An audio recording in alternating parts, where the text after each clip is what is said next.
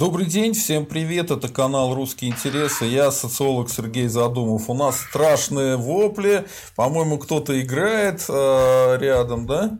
Здравствуйте, Виктор. Э, у нас сегодня Виктор Будусов, и мы проговорим про демографию, чтобы у всех такие звуки раздавались на заднем плане. Сейчас я немножко успокою, да?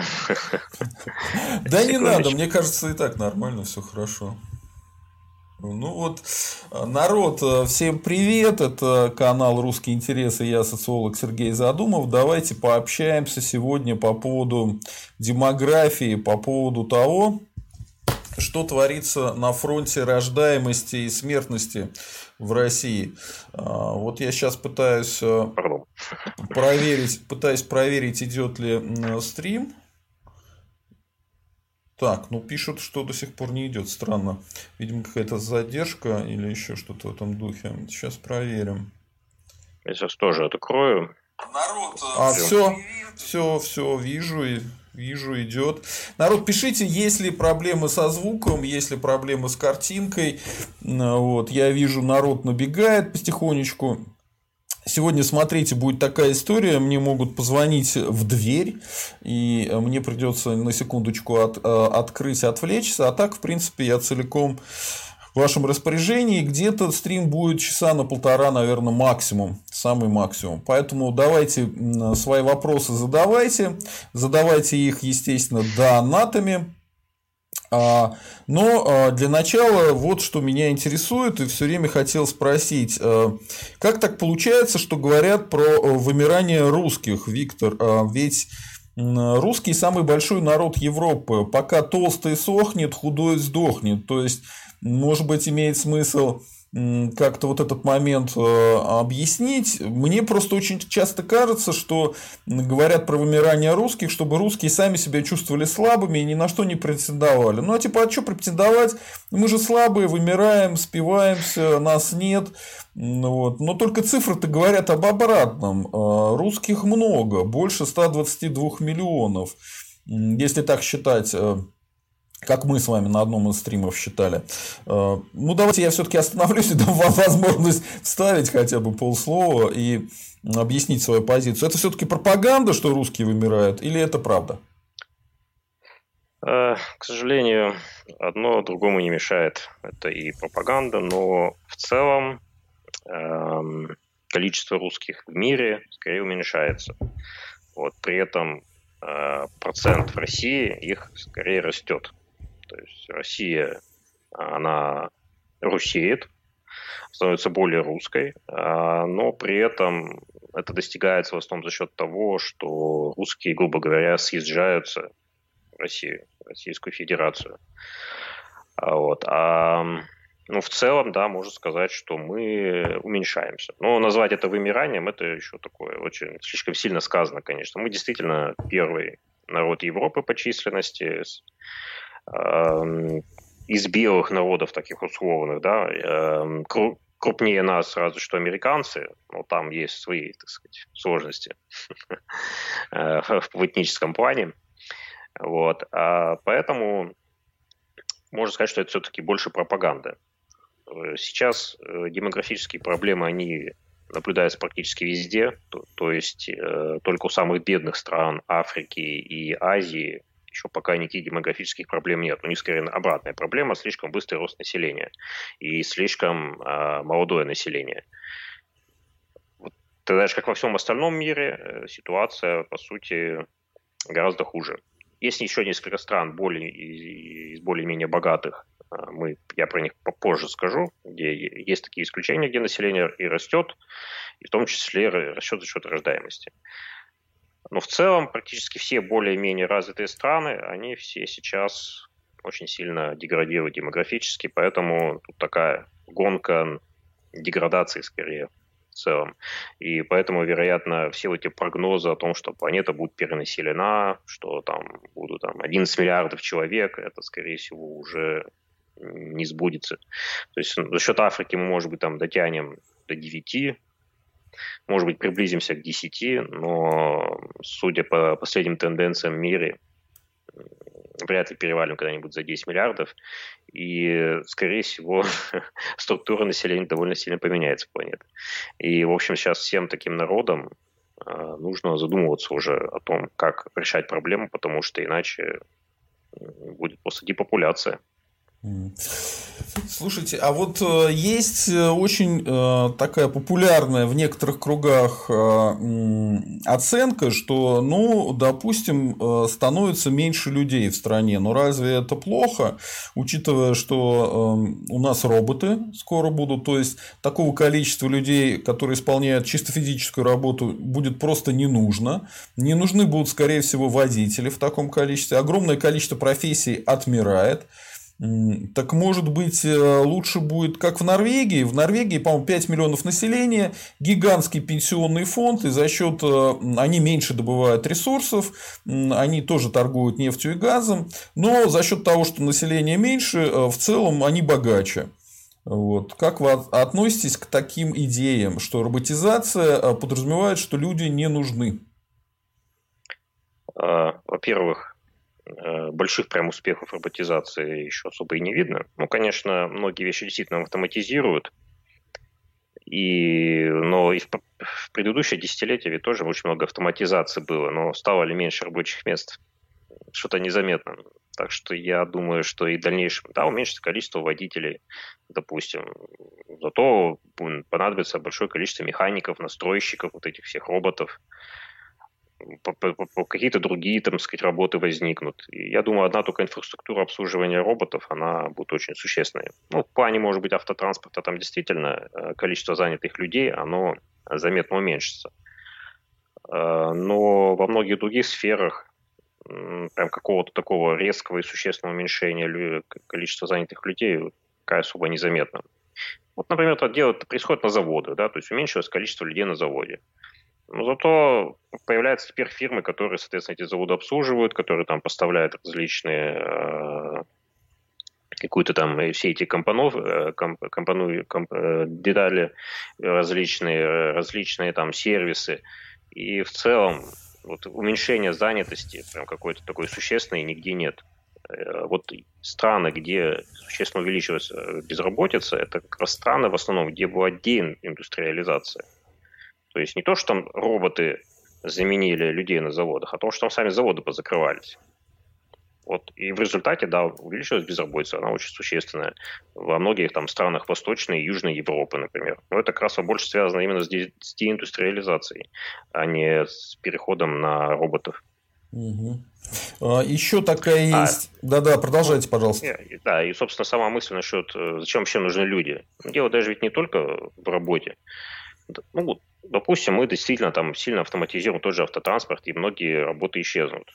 Ну, мы можем людей занять в других работах. Ну, например, сейчас в России, вообще в России, уже действительно, судя по всему, особо прям такой какой-то проблемы избыточной силы нету рабочей. То есть, если раньше думали, что вот у нас там в провинции народ там сидит и прям сидит, ждет, когда ему там работу дадут, да, ну вот, э, то, в принципе, это скорее не так. Да, есть, конечно, у нас понятие работающая бедность, то есть, когда многие работают, они у нас, ну, люди работают, но все равно при этом бедные остаются, потому что низкие зарплаты.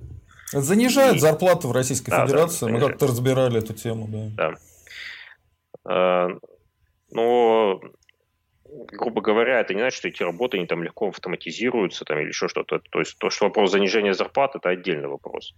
Вот. Но на самом деле прям какого-то большого избытка рабочей силы нет. И то есть когда сейчас, вот, например, в, вот в начале этого года министр строительства наш заявляет, что нужно завозить мигрантов.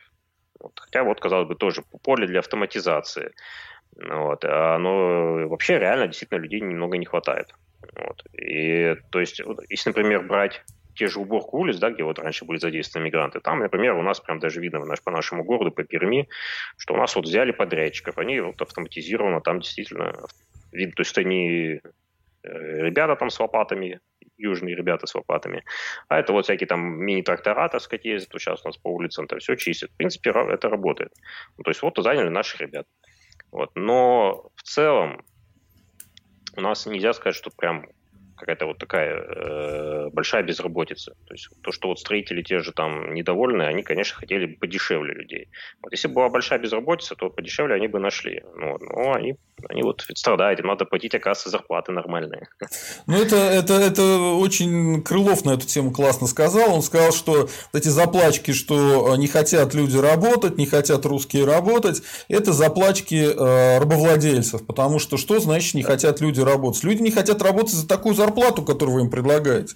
Если бы вы платили нормальные деньги, люди бы и работали нормально. А вот эти заплачки, что типа не хотят работать, русские обленились, ну это прямо точно рабовладелец говорит так о своих рабах, потому что, ну что значит, э, человек, если хочет, он работает, если ты ему нормальную зарплату предложил. Если ты ему предложил меньше рынка, ну он не идет к тебе работать. А что, он дурак, что ли? Вот. А рабовладельцу плохо, ему хочет, чтобы работал в любом случае человек. За еду работал. Вот. Да, я просто хочу сказать, что у нас нет э, недостатка работ. То есть у нас работа, в принципе, более чем. Конечно, это количество рабочих мест может уменьшиться из-за автоматизации. У нас большой задел поэтому. То есть мы там можем очень многие сферы очень сильно автоматизировать. Но у нас нет такого, что у нас реально вот где-то сидят люди без работы и там страдают и голоду помирают. Такого нет. То есть все, все везде работают. Вот и недавно репортажи я видел, по глубинке ездят, села там какие-то еще, например, какие-то там села, где не особо там с сельским хозяйством, вот, ну, смотрят, а там, смотрят, а там никого практически из мужчин нету.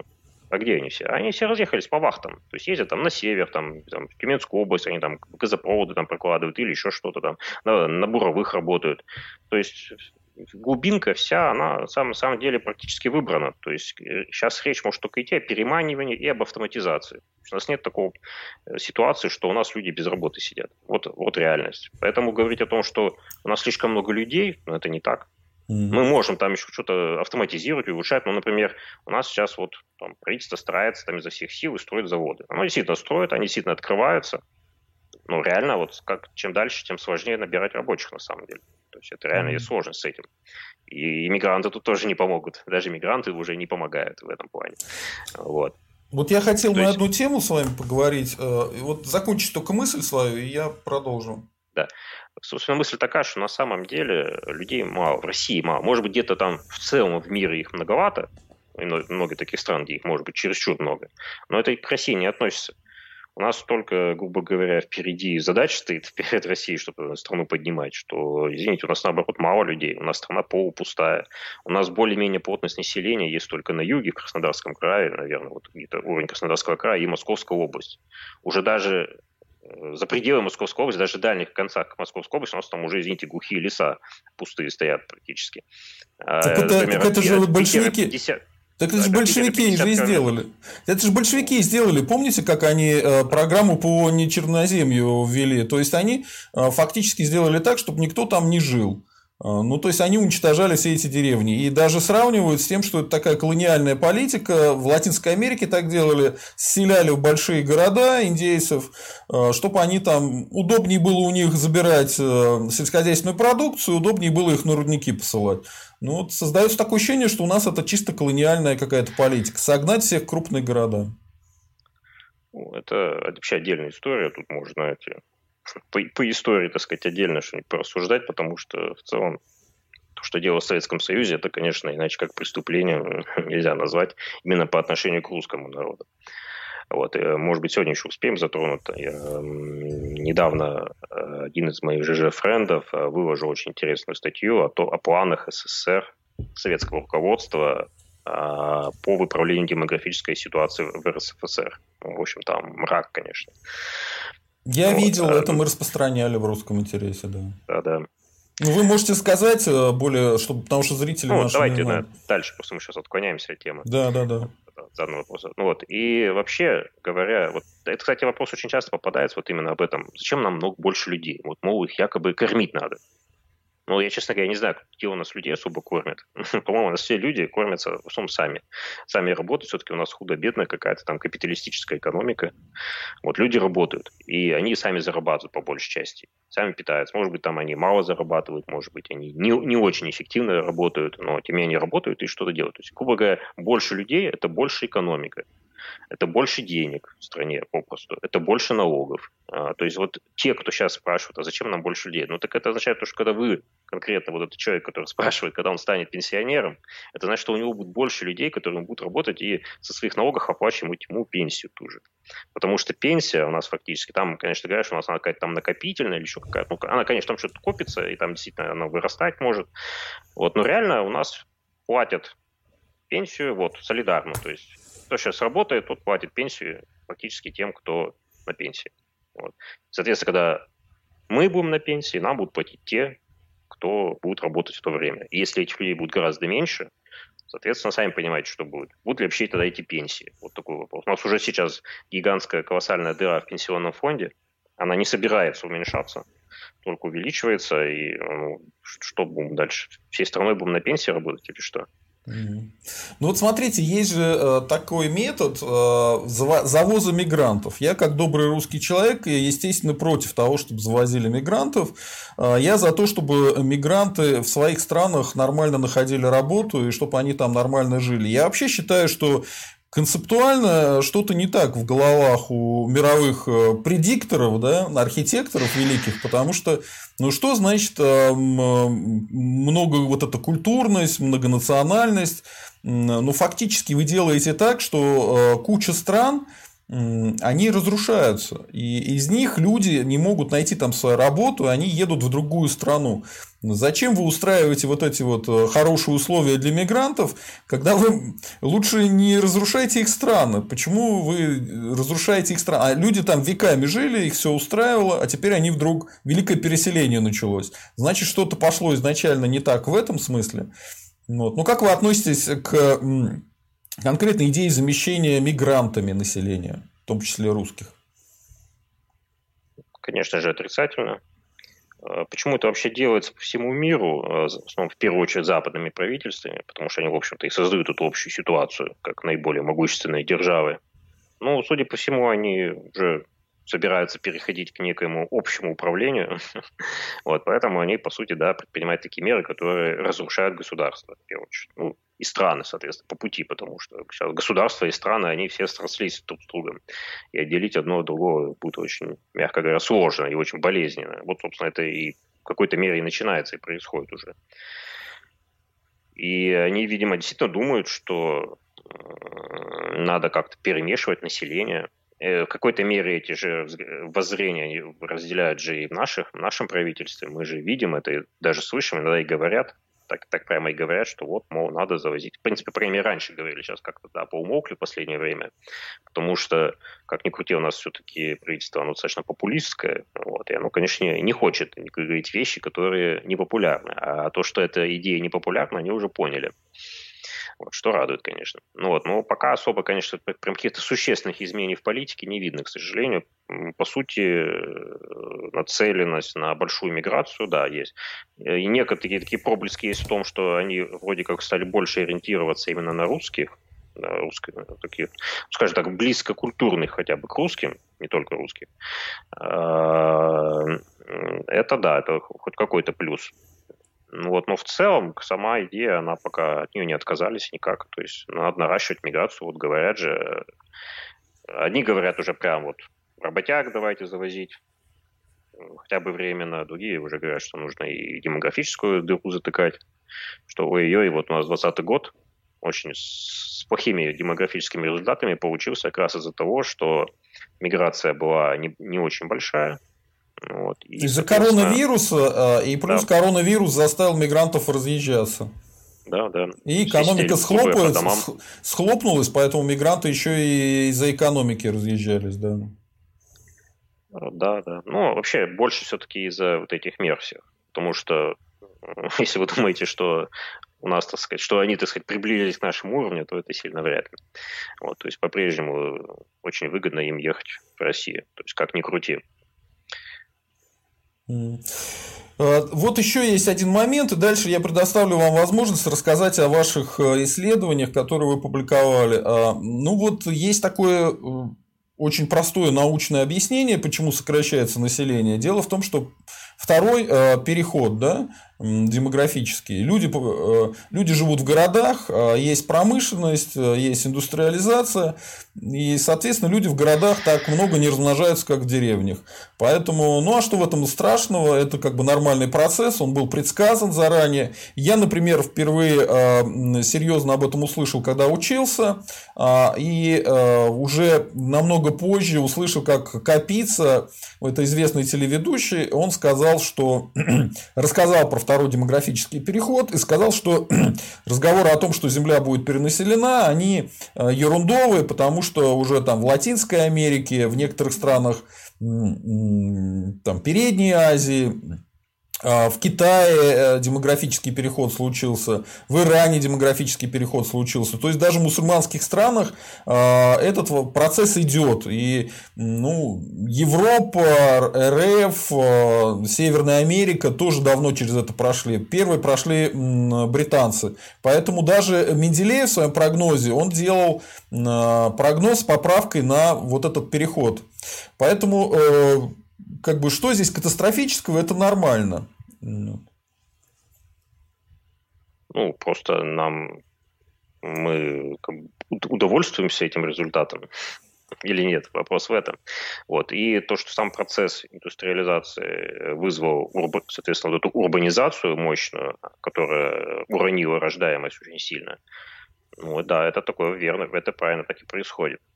Вот. Но это же не значит, что только этот процесс будет происходить и больше ничего.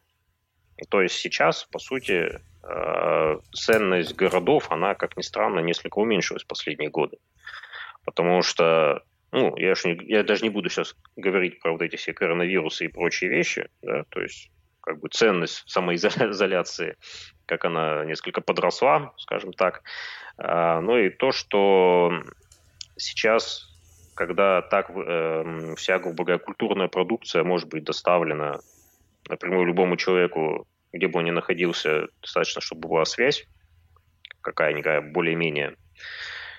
А, опять же, сервисы доставки, эм, все вот эти э, сети магазинов, супермаркетов разрослись, и сейчас даже в дереве, даже в селах есть всякие магниты там находятся и так далее.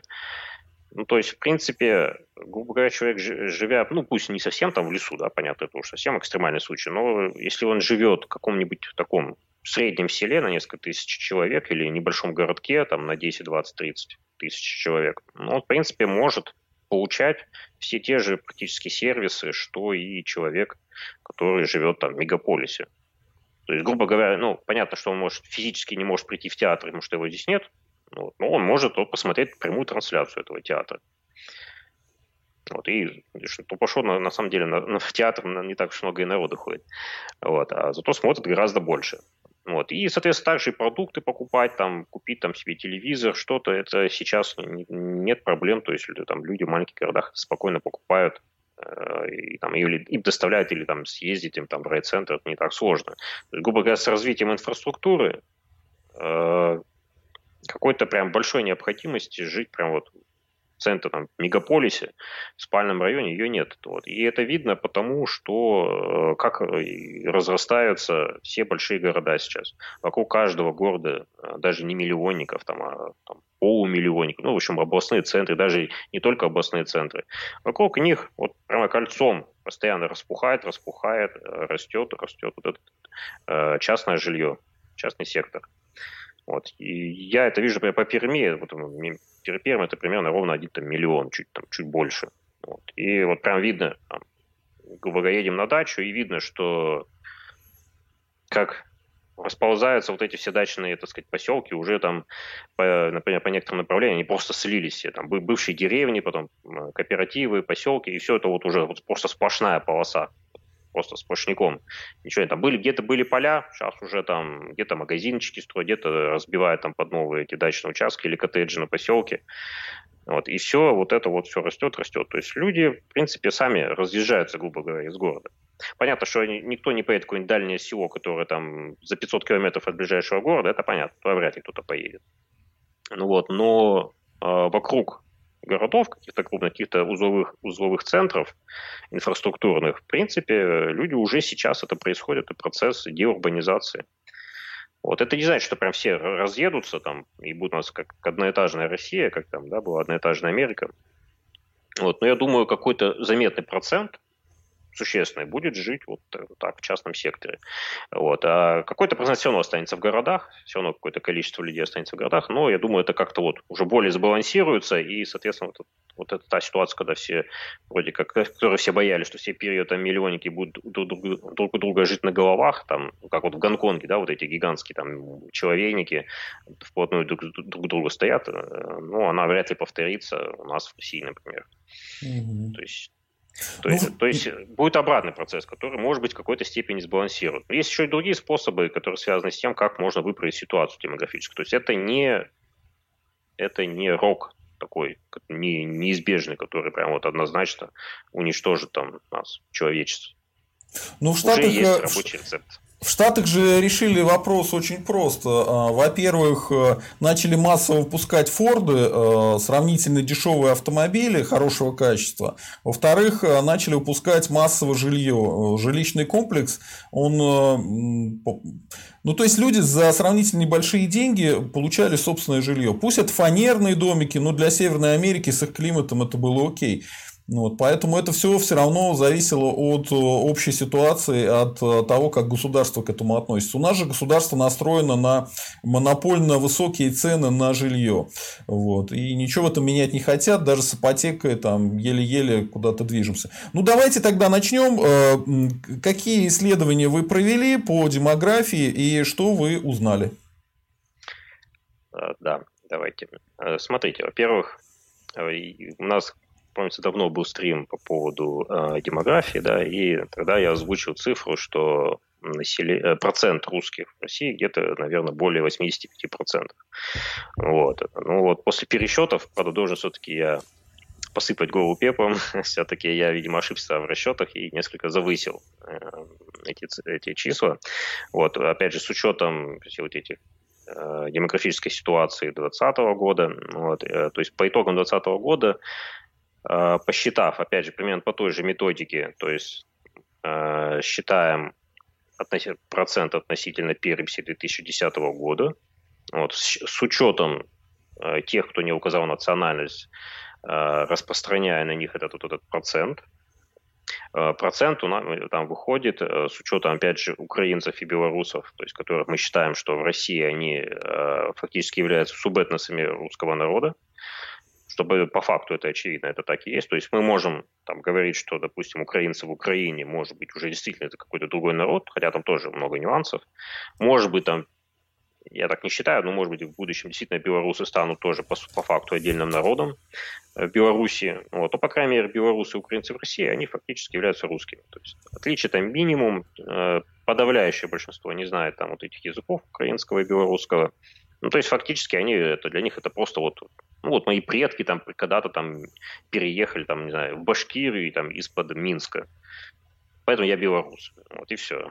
То есть, э, реально, конечно, они белорусами, ну, фактически они являются, ну, просто русские. Я знаю много таких людей, вот они просто русские. Вот все. И, в принципе, все э, украинцы, те же переехавшие даже в первом поколении из, из Украины, они все равно очень быстро обрусевают и фактически ничем не отличаются. Вот, у меня прям таких примеров очень много, потому что я прожил на э, довольно 16 лет прожил на городе Ноябрьске, на, севере, на крайнем севере, нефтяной город, и там э, как раз очень много было украинцев, потому что на Западной Украине же была развита нефтяная промышленность, и там под Полтавой тоже добывали нефть, и поэтому, соответственно, там много специалистов было. И когда осваивали север, крайний север наш, тут завозили, соответственно, очень много украинцев. Там даже был украинский городок целый э, в советское время, прям огороженный, с украинскими там названиями, так сказать, на украинском языке, все. Вот. То есть, чуть ли не там, не знаю, где-то, может, чуть ли не четверть города. Ну, то есть, э, и практически все, все, все обрусели. То есть, никаких там украинцев особо фактически не осталось. А вы метисов посчитали? В общем, в итоге, вот в получается... Метисов, вы же в прошлый раз я... метисов считали, а теперь перестали почему-то их считать. А, ну, ну если человек себя там... считает русским, у него есть русские корни, и другие его считают русским, но он русский, мы же не расисты какие-то, почему бы их в русские не записать?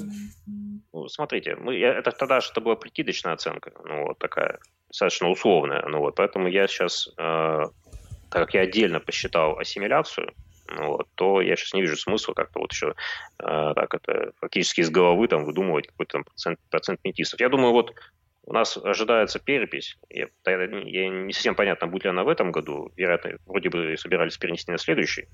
Вот. Но я думаю, даже в следующем, то есть, наверное, к концу следующего года мы уже скоро узнаем новые числа. Вот. И там будет понятно. Я думаю, очень сильно увеличится э, процент русских в пользу, ну, это именно увеличится. То есть, ну, очень сильно это я имею в виду, что, грубо говоря, если у нас было там 80,9 среди тех, кто а, именно русские, без учета украинцев еще и белорусов, вместе с ними это получается 82,7%, а, ну почти 83%, то дальше, я думаю, это, это процент именно общий суммарный, и суммарный вырастет, и за счет, опять же, украинцев и белорусов. Многие, я думаю, окончательно определятся с, а, с этим. Угу. А какой у вас итоговая цифра получилась? Не 85%, а сколько? На, по ну, итогам 2020 года. Да, с, с учетом, э, с учетом э, ассимиляции, которую я оценил примерно э, где-то около полутора процентов, может быть, слегка завышено, спорить не буду, ну вот, то в итоге получается, то есть 82,7 плюс полтора, это примерно выходит у нас 84 84 и 2, да? да. 84 и 2, то есть несколько больше 84%. Я думаю, это вот такая достаточно ну, близкая к реальности оценка. Посмотрим. Надеюсь, через год, так сказать, увидим эти уже числа. Mm-hmm. Вот, и посмотрим, сколько я близок к, к, к правде. То есть, грубо говоря, процент русских, украинцев и белорусов вместе, фактически как великий русский народ, согласно классическому определению, вот, что вместе они превысят 84%, я думаю. А, Ассимиляцию я оценивал там на основе, например, нашего вот этого Пермского края региона. Он, в принципе, похож по композиции в целом на Россию. То есть у нас здесь есть татары, несколько процентов. Сейчас, по-моему, было около пяти, сейчас, по-моему, уже меньше. Ну, вот они примерно соответствуют проценту тюркских народов России. Также у нас были украинцы тоже и так далее. Ну, в общем, э, и коми еще есть, так сказать. Они, по сути, как бы репрезентируют финно-угорские народы, которых у нас тоже в России немало. Вот. И, в принципе, там похожая динамика идет э, достаточно близко. Поэтому я, в принципе, на основе нашего Пермского края взял вот, что у нас примерно получается, что, грубо говоря, за 10 лет на полтора процента увеличится процент русских. Ну, понятно, правильнее считать, конечно, не увеличение процента русских, а уменьшение процента не русских, да, то есть насколько он уменьшается. Вот, э, то есть вот по сути, это, грубо говоря, там более 10%. Вот от, от, неру, от нерусских они постоянно за 10 лет уменьшаются. Понятно, что это она будет постепенно замедляться, ассимиляция, то есть это не какой-то такой прям процесс, там, ровно по полтора процента каждые 10 лет, э, я думаю, естественно, такого не будет, он будет замедляться со, со временем, но э, в целом, конечно, это будет от общего процента зависеть. То есть, так как у нас все равно продолжается миграция в Россию, достаточно, я думаю, в этом году она возобновится с новой силой, вот, так как уже русские э, ближнем зарубежье, так сказать, уже, скажем так, по большей части уже переехали, да, то есть еще какое-то количество остается, конечно, но в целом этот уже только не такой богатый источник. И в дальнейшем, конечно, будут все равно приезжать уже другие народы. Ну, так в России, например, ну, довольно много едут узбеков. Вот, как ни странно. То есть э, Узбекистан довольно долго был закрытой страной. По сути, это такой, знаете, советский режим в миниатюре там довольно долго длился.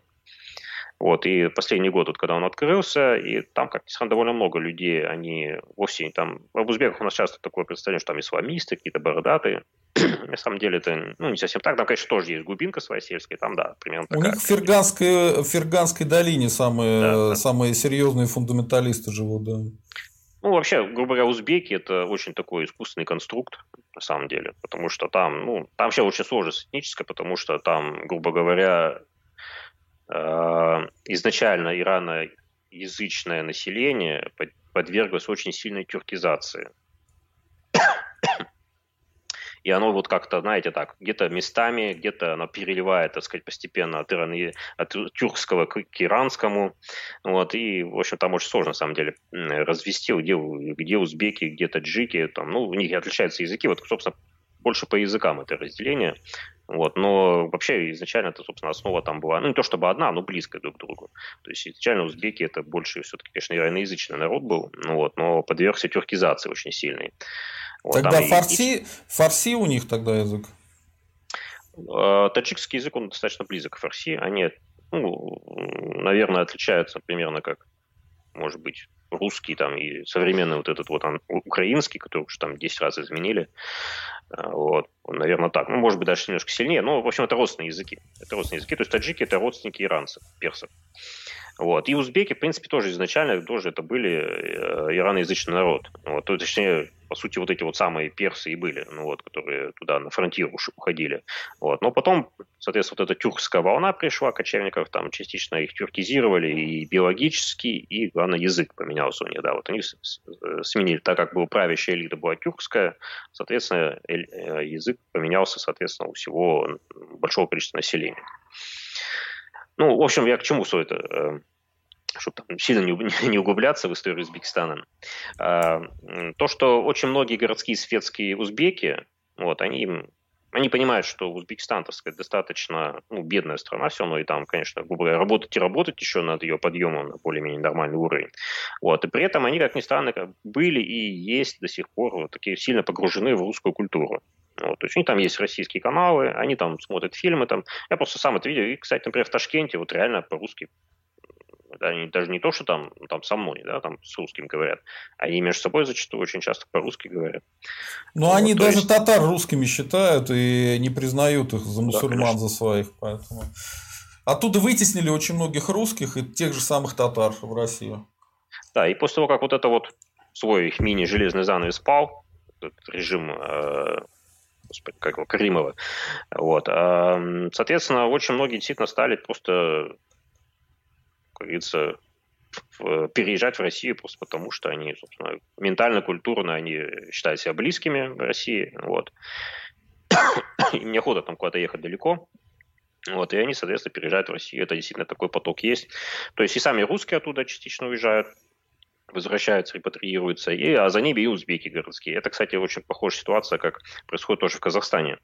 В Казахстане тоже светские э, городские казахи, вот, которые э, там не заморачиваются по поводу там, ислама, э, не, их не очень интересует там национальное возрождение казахское, они тоже зачастую э, переезжают в Россию просто потому, что, ну, я считаю ее более такой развитой страной, более богатой, наверное. То есть для них нет большого какого-то барьера переехать. Для них это, ну, по сути, как бы из Ташкента, там, не знаю, в Екатеринбург переехать, это, ну, как, как бы из Ташкента в другой Ташкент. Может быть, это некое привлечение, конечно, но, по крайней мере, это не, не сложно. То есть культурные они э, э, уже как бы впитали, это, впитали в себя русскую культуру. И, э, в принципе, вот, например, если даже брать из личного опыта, то у нас даже в нашей далекой глухой Перми у нас в детском саде в группе ребенка а, был узбек, э, узбек мальчик. Вот. И в школе то же самое, тоже есть один. Вот. И один, по-моему, азербайджанец, один узбек. Вот. И вот уз... узбеки все, они, кстати, очень сильно тоже... Вот уже по детям видно, что там культурно это просто вот русский пацан и все. Вот, то есть, э, вот там даже это по, по садику было заметно, когда привели, соответственно, там, да, мальчик был, вот, но он такой диковатый был сначала, он почти не говорил, ну, все, к концу садика он тарабарил там эти русские э, стихотворения, которые надо было учить, так сказать, прекрасные, там ни акцента, ничего, то есть, ну, только понятно, что по лицу видно, вот, но культурно уже видно, что, в общем-то, все, там, узбека, узбека уже из него не выйдет культурно. У меня, у меня к вам вопрос. А вот э, вы по демографии смотрели по областям? Я вроде э, заглядывал в ваш э, ЖЖ, вы вроде по областям смотрели какие-то тенденции, да? По областям, по городам, по малым городам. Вот это было? Ну, у меня был пост, как предложение по поводу того, чтобы вот с малыми городами. А так по областям я делал карту еще по коэффициенту рождаемости по регионам. Угу. Ну, вот. Э, ну, в целом, тенденции, они понятны. У нас, грубо говоря, есть растущие регионы. Это они делятся на Кавказ, да, в первую очередь. Э, там еще Тыва у нас еще отдельно называлась, лидер по рождаемости. Ну, то есть, грубо говоря, малоразвитые регионы и наоборот, богатые регионы. Вот они и есть лидеры по рождаемости. Вот, и из, из богатых регионов там Москва, Петербург, э, Тюменская область с округами, там, и некоторые сибирские и дальневосточные регионы. Э, в целом, кстати, Сибирь и Дальний Восток по рождаемости заметно лучше в целом, да, даже вот там не очень богат. Хотя, хотя есть тоже, скажем так, не очень хорошо э, растущие, то есть, например, Амурская область там, или Еврейская АО. А, но, например, там Чукотка как бы нормально растут, Сахалин, то есть вот такие. грубо говоря, кстати, там вот хорошо заметна тенденция, что богаче регион, больше рождаемость. Так что, как видите, не обязательно, что чем богаче, тем меньше детей. Совершенно не обязательно. А вы можете по цифрам пройтись? У вас готово это или лучше не стоит? Э, нет, я цифры нам не готов конкретно. Эм, могу только сказать, что эм, Москва, Петербург, ну, они все-таки имеют большую рождаемость, но, правда, надо учесть нюанс, что они зачастую это делают за счет того, что они уменьшают рождаемость вокруг. Особенно это на примере Петербурга видно. То есть у Петербурга высокая рождаемость достаточно довольно большая, а, но у Ленинградской области очень плохая и низкая. Это происходит потому, что попросту из Ленинградской области едут рожать в Петербург. вот. То есть она, грубо говоря, каннибализирует эту рождаемость э, из, Ленинград, из Ленинградской области. Вот. И в Москве это менее, менее ярко выражено, но, в принципе, тоже что-то такое есть. Вот. А вот... Если же говорить именно о высокой рождаемости, то сейчас она прям вот очень высокая. Это, конечно, вот эти вот самые наши бедные регионы и э, слаборазвитые. Это, это, это дичь, э, то есть Дагестан, Ингушетия, Чечня и Тыва. Тыва вообще просто лидер. Вот. А там действительно очень серьезно пока высокий коэффициент, наверное, такой уровня даже, ну, не африканский, но такой, знаете, вот как вот сейчас там какой-нибудь Афганистана, там что-то вот такое mm То есть такой прям исламской страны. То есть там 2,7 э, СКР у них. То есть, грубо говоря, там на женщину рождается 2,7 детей, 3,7. Вот. А, ну, надо сказать, что все Кавказские республики очень быстро падают довольно. Вот, практически все. Там, если не ошибаюсь, что-то есть вопросы с Чечней и Ингушетией, но надо сказать, что Чечня и Ингушетия – это еще особенная история там есть большие вопросы к качеству их статистики и качеству работы ЗАГСов местных. А, есть большие подозрения, особенно, насчет, особенно касательно Ингушетии, что там очень большие приписки. Рождаемость, то есть попросту они как бы фейковые рождения, на которые они получают материнский капитал э, э, и пособие и пособия.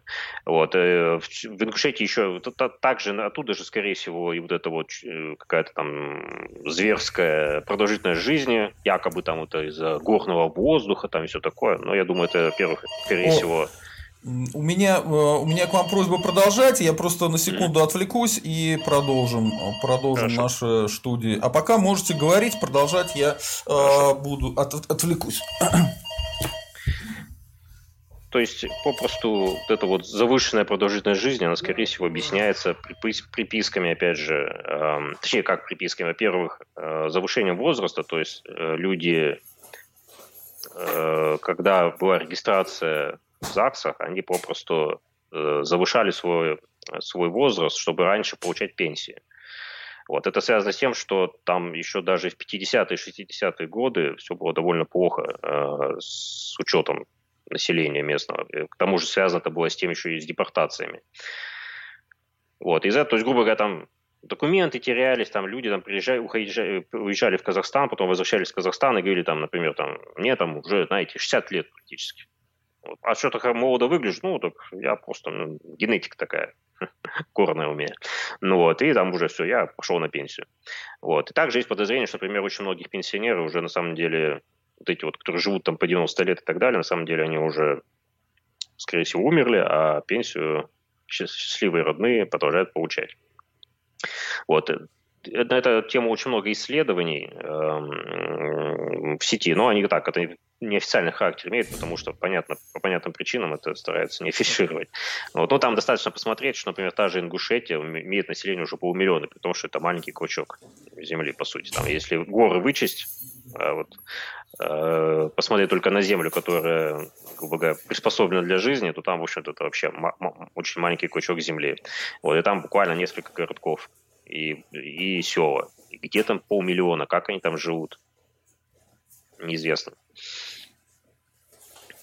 Вот. А касательно, если еще регионов, э, где у нас ситуация очень плохая, вот, но тут мы это уже знаем. К сожалению, это в основном центральная Россия. Это вот регионы вокруг Москвы, Московской области, север. Э, там все довольно, да, плохо. Mm. Вот. У меня к вам Это... один вопрос. Э, я снова появился. А, вопрос такой. А, если э, очень сильно это зависит от деревенского населения, то, что люди, то, что люди размножаются хорошо, а, и, по крайней мере, это очевидно в Чечне, в Дагестане, ну, то, что вы дичь назвали, это работает. То работает ли это же, этот же самый фактор для русской провинции? То есть, хорошо ли размножаются в русских деревнях и в маленьких городках? В целом, странно, да. В целом, э, в среднем в сельской местности э, рождаемость повыше. Не скажу, что существенно, там, там большой прям огромной рождаемости нет, но она повыше. Ну, про это уже, я думаю, всем понятно, да, почему это происходит, потому что как, понятно, что в городской квартире, конечно, сложнее э, иметь э, больше детей. Э, тут еще такой нюанс, что понятно, что мы не можем вернуться в прошлое и воспроизвести э, те... Э, это, потому что все равно в любом случае рождаемость это все-таки зависит от ментальных установок. Вот. Мы не можем вернуться в прошлое, это восстановить. Да и не нужно, наверное, потому что это было связано с примитивной тогдашней жизнью. Да, то есть э, там, начало 20 века, да, когда у русских там было там, по 10 детей, это было ну, обычная семья, что, что такого.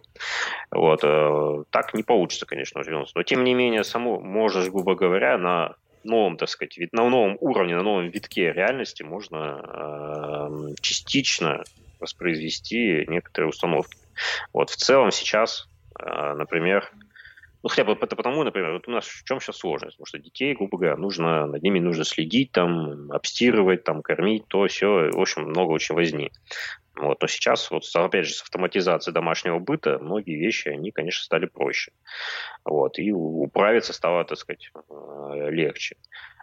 А, опять же, мы видим, что, например, сейчас же существуют многодетные семьи, и, кстати, вот в чем хорошая тенденция есть? Есть одна из немногих позитивных тенденций демографических в России в том, и у русских в первую очередь, в том, что растет процент многодетных. То есть, грубо говоря, если э, там какая-то семья, ну, там, уже там родили трех детей, то они могут и четырех, там, и пяти, так сказать, и это достаточно часто происходит. Вот, и вот этот процент, он, кстати, растет. Это как бы большой плюс. Вот, и многодетным семьям, им, понятное дело, что у них, конечно, не такой уровень жизни, как э, там, у бездетных, это понятное дело, или там у, с одним ребенком, вот, но, тем не менее, с учетом вот всех э, даже и помощи того же государства все-таки, какой-никакой э, имеющийся.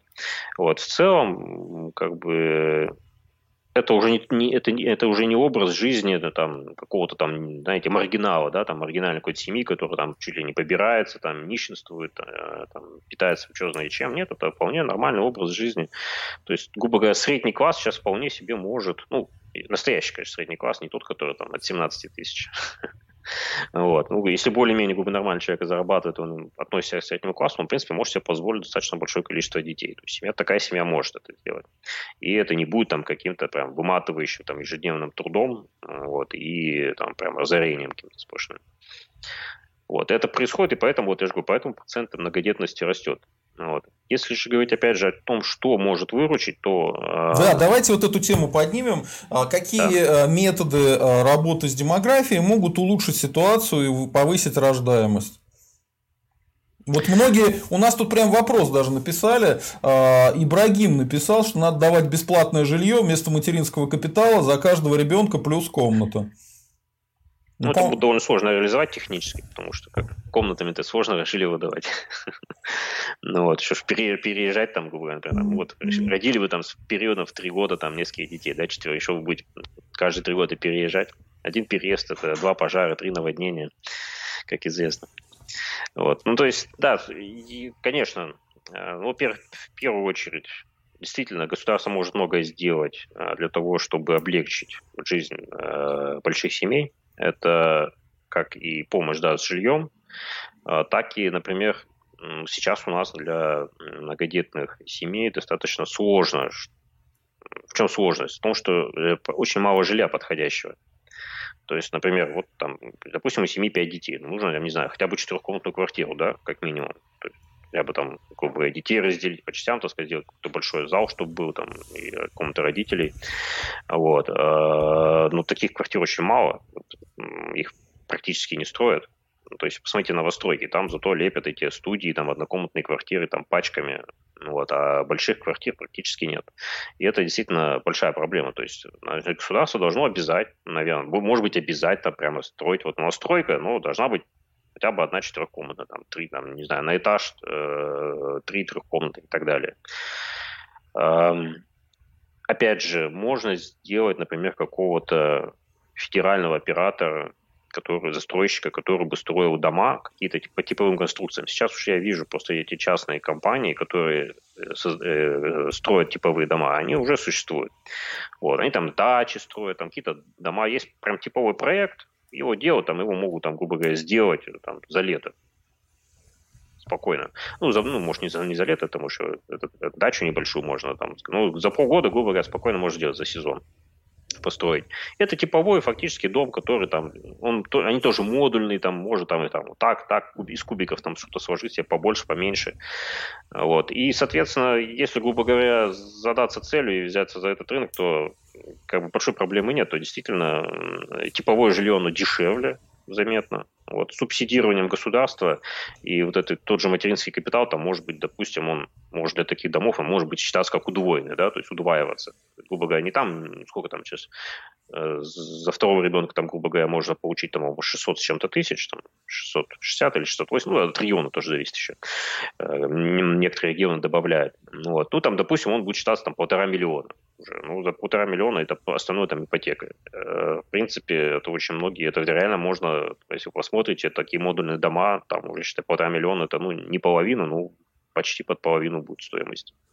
Вот. Вот это действительно очень многим облегчит жизнь. Вот. Ну, вы, по-моему, в основном по поводу материнского капитала. И плюс вы какой-то там интересный ход придумали, который позволяет именно, э, ну, скажем так аккуратно, большинству э, размножаться лучше. Э, смотрите, ну, просто я сейчас отвечаю вот на вопрос о том, что, да, там был касательно удобства жизни, вот эту тему, то есть просто я его еще как бы сильно не разворачивал, да, давайте разверните до конца, а потом вернемся просто, к этому, да. Ну, не до конца, я так хотя бы так частично это потом уже дальше распишу. Э, ну, просто, просто государство также может э, вести, например, такие вещи. Ну, ведь есть определенный набор, грубо говоря, товаров, да, которые нужны, там, сказать, детям. Ну, банально, например, маленьким детям подгузники нужны. Ну так э, сделайте там какую-нибудь там компанию, там, я не знаю, пусть там, вот Медведев же поднял сельское хозяйство своим мираторгом, да, своим ну, так сказать, как, как бы не родственно, но на самом деле все-таки мы все понимаем. Вот. Ну, пусть сделают там, я не знаю, заводы там по производству подгузников, и там через ту же почту России, скажем, а, они там будут продаваться по всей стране. Вот. И вот этим вот семьям они будут там как-то субсидироваться, допустим. И, соответственно, они будут стоить не как сейчас, достаточно дорого, вот у меня сейчас уже ребенок просто вырос, поэтому я сейчас цену не помню уже. Но я помню, что когда ребенок был маленький, это была это такая статья расходов была не маленькая, знаете ли. А, кстати, как, как помню, какой-то один из э, пользователей э, подсчитал, что вот за там за сколько там он два года ребенок там бегает в подгузниках, э, уходит сумма как раз примерно равная материнскому капиталу тогдашнему. Ого. По 400 с чем-то тысяч рублей. Ну вот, видите. Вот, то есть можно, соответственно, вот какие-то такие субсидированные, э, где люди будут получать эти удешевленные, уцененные товары э, со скидкой, скидка, которая будет фактически, то есть это будет некое, по сути, пособие, материально, ну, как, даже не материальной форме, ну, в реальности материальная, а так по факту э, проведено как в денежной форме, но не выдано на руки, да, там, то вот у нас все чего боятся, что будет выдадим денег на руки, ой-ой-ой, инфляция будет. Ну, вот, а вот, люди купили, а мы там, по сути, это как у нас сейчас с ипотекой, да, то есть фактически то, что у нас материнский капитал, он в идет на ипотеку, фактически, грубо говоря, государство помогает кому? Ну, банкам и застройщикам, то есть через семью перекладывать деньги банкам застройщикам. Инфляции никакой нет из-за этого, ну вот, все довольны, а, ну и, собственно, это почему бы не сделать это на другие группы товаров. Вот. Соответственно, просто раньше боялись, что, грубо говоря, сложно учесть. А сейчас у нас, например, та же Почта Россия, ну, а фактически она уже не только почта, она там торгует всем чем угодно, чем хочет. Там на почту зайдите, там увидите, там, что они там, у них там большая, большой ассортимент товаров. Я думаю, там добавить какие-то секции детских товаров, это вообще ноль проблем. И, соответственно, с общей централизованной логистикой Почты России, точнее, не централизованной, а в том смысле, что она по всей стране, ну, вот, глобальная логистика Почты России, то есть мы можем это распространить программу реально по всей России. Это будет действительно большая какая-то подмога. Вместо какой-то там материальной помощи там или что-то еще, какие-то там вот этих вот там 10 тысяч, там, которые там выдавали пару раз, вот, э, действительно выдавать там какую-то субсидию вот на какие-то такие товары, там, детское питание там тоже, там еще что-то. Это на одежду детскую, например. А Почему, вот там, вам... не, аккредитовать, не аккредитовать там вот производителей там, детской одежды из Иванова, грубо говоря, да, родного, так сказать, отечественного производителя, ну вот, чтобы, соответственно, часть этой суммы, которую там им платить, платила бы, например, государство. Вот это и помощи бизнесу, и, и людям, так сказать, всем, говоря, всем было бы хорошо. Ну, смотрите, в Москве эти 400 тысяч материнского капитала на ребенка, они вам никак не помогут увеличить э, ваши ну, жилищные условия, улучшить. Это абсурд. И мне кажется, даже вот в вашем городе, Перми, если взять, ну, разве там можно за 400 тысяч, э, ну, хотя бы одну комнату добавить э, к своему имеющемуся жилью? Мне кажется, это невозможно, нет? Нет, почему? Э, ну, грубо говоря, если уже имеется жилье, и поменять на плюс одну комнату. Ну, кстати, это поможет, да. Даже 400 вот эти там 470, кажется, тысяч, они, в принципе, да, делают такое. Там, может быть, даже придется добавить, но не так много. То есть у нас, например, стоимость квадратного метра, если брать такой достаточно среднего такого ценового сегмента, то есть э, ну, не совсем панельные уж там какие-нибудь дома, да, а такие более-менее, ну, это 60-70 тысяч за квадратный метр. Угу. Вот, ну, такая более-менее уже нормально. А если под панели, например, брать, там есть и 50, и 40 даже. То есть ну, цены у нас заметно ниже. А если брать еще какие-то еще менее крупные города, там часто еще пониже бывает. Mm-hmm. Вот, то есть, в принципе, это подмога, да. Ну, вообще понятно, да, что, конечно, большие... Mm, зависло говоришь, uh-huh. в плане демографии. Они, конечно, пожиратель демографии, и тут, э, как ни крутись, очень сложно что-то серьезно изменить. Вот поэтому вот это, то, что один из последних постов, то, что писал, это вот именно предложение сосредоточить усилия на малых городах России. Вот. Э, соответственно, чтобы оказывать дополнительную целевую фактически помощь даже не помощь, а, как, грубо говоря, практически зарплату платить родителям за каждого ребенка. Вот, даже, вот, и если мы возьмем, ну, естественно, это так как у нас не все регионы с низкой рождаемостью, ну, вот, а только некоторые у нас без, ну, как некоторые, большинство, к сожалению, большинство, да, скорее наоборот, только некоторые у нас в более-менее нормальном состоянии в этом плане, то, естественно, помогать нужно тем регионам, которые а, которые именно с низким коэффициентом рождаемости. Вот. я там, например, для условности разделил, грубо говоря, регионы, у которых СКР 10, и у которых СКР, точнее, 10 и меньше, и, соответственно, те, у кого СКР больше 10. Вот. Таких вот СКР, э, которых меньше 10, это их 49 штук, вот, больше половины, к сожалению.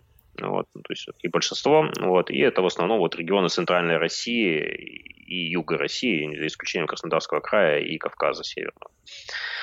Вот. Эм, то есть в этих регионах эм, и потом, потом, почему не всем городам? Потому что в крупных городах там, как правило, во-первых, уровень жизни выше, вот, и там, э, и как я уже сказал, демографически там коэффициент полезного действия, э, он ниже, по той причине, что, соответственно, жилье дороже, все дороже, грубо говоря, если мы там 100 тысяч, там, э, миллион, допустим, потратим на помощь там крупном городе и миллион потратим в маленьком городе, то э, эффект от, от, от траты в маленьком городе будет гораздо лучше, гораздо выше.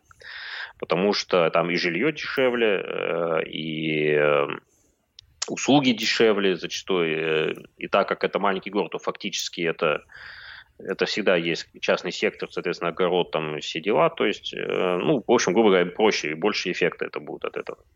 Вот, поэтому я, соответственно, в своем предложении предложил именно сосредоточиться на маленьких городах, которые населением до 50 тысяч. То есть у нас вот категории наши, наши статистики делят города по категориям. Вот у нас есть средние города, там крупные, миллионники и так далее. Есть малые города, до 50 тысяч населения.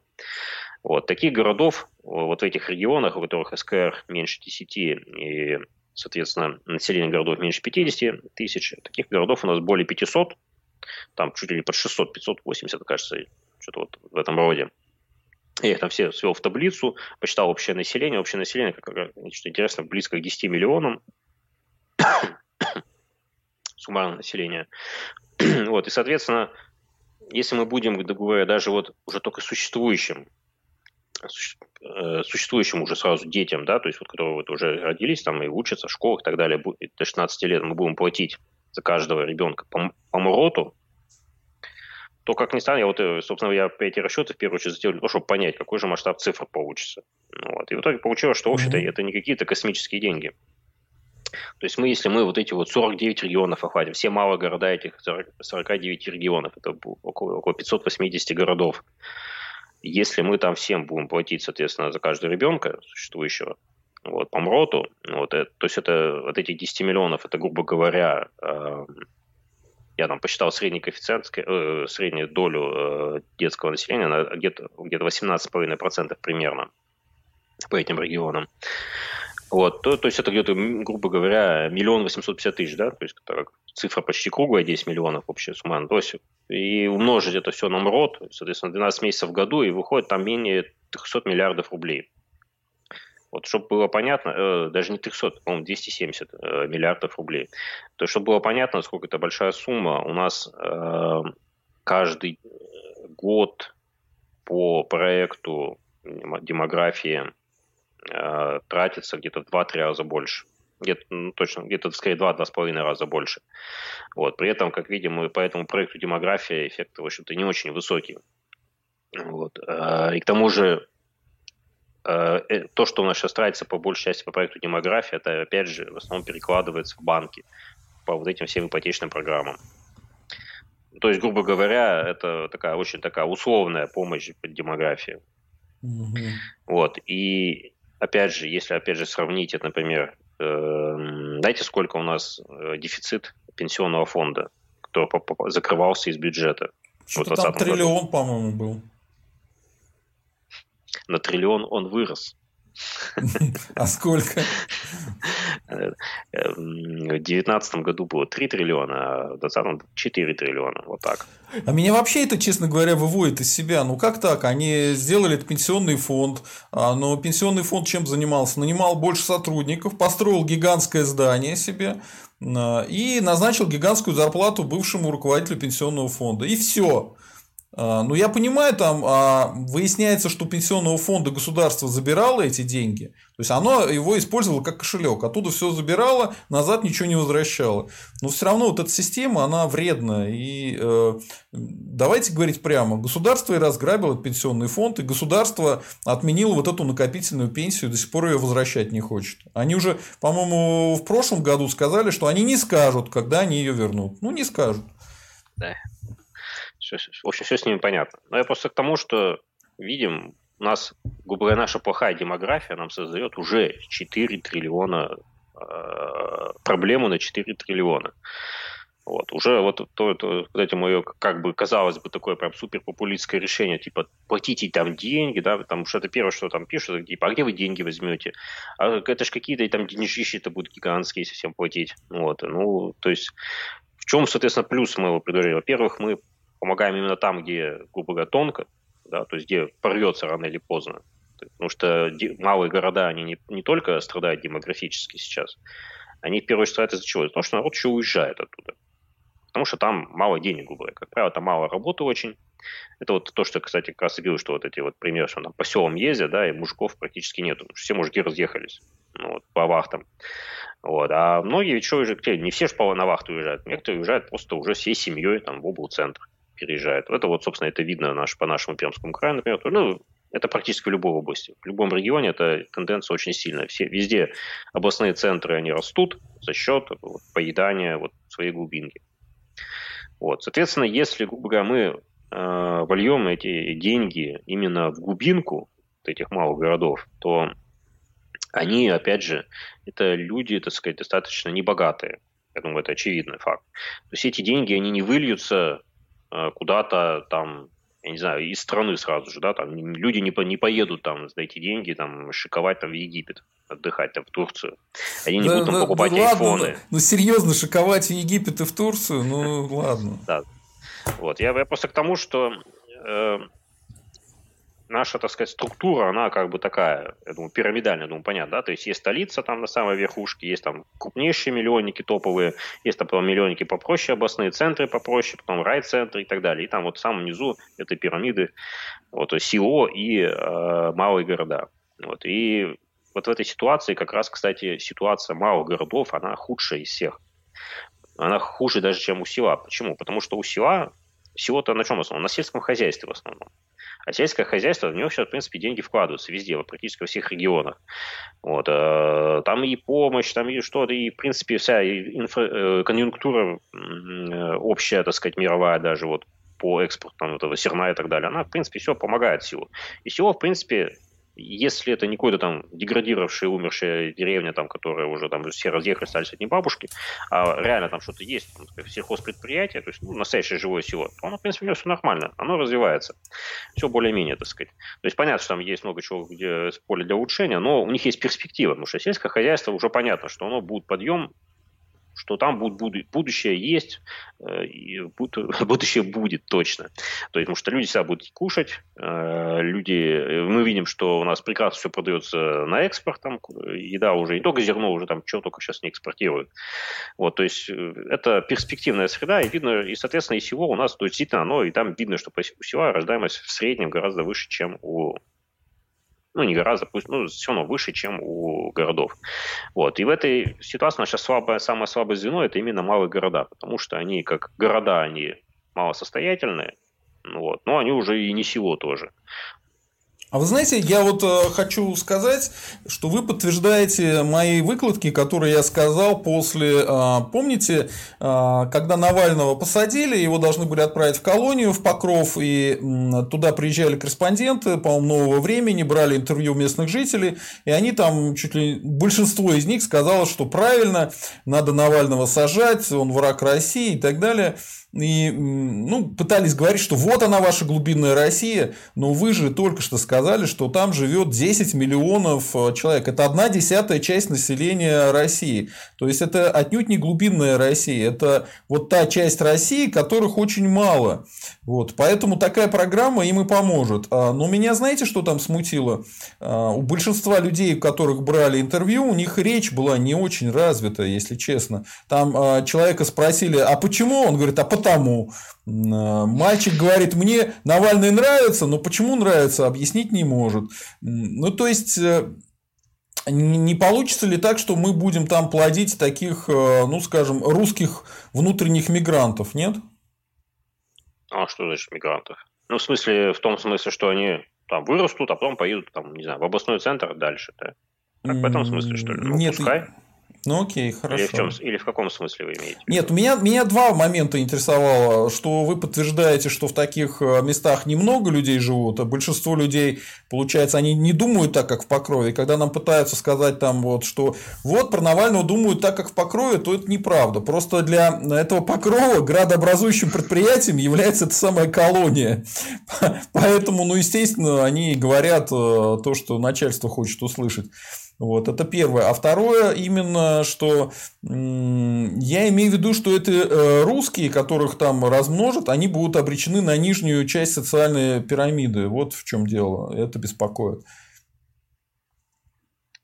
Эм, я понял, да. Ну, смотрите, я думаю, просто большинство населения, думаю, просто про Навального не думает, особенно в глубинке.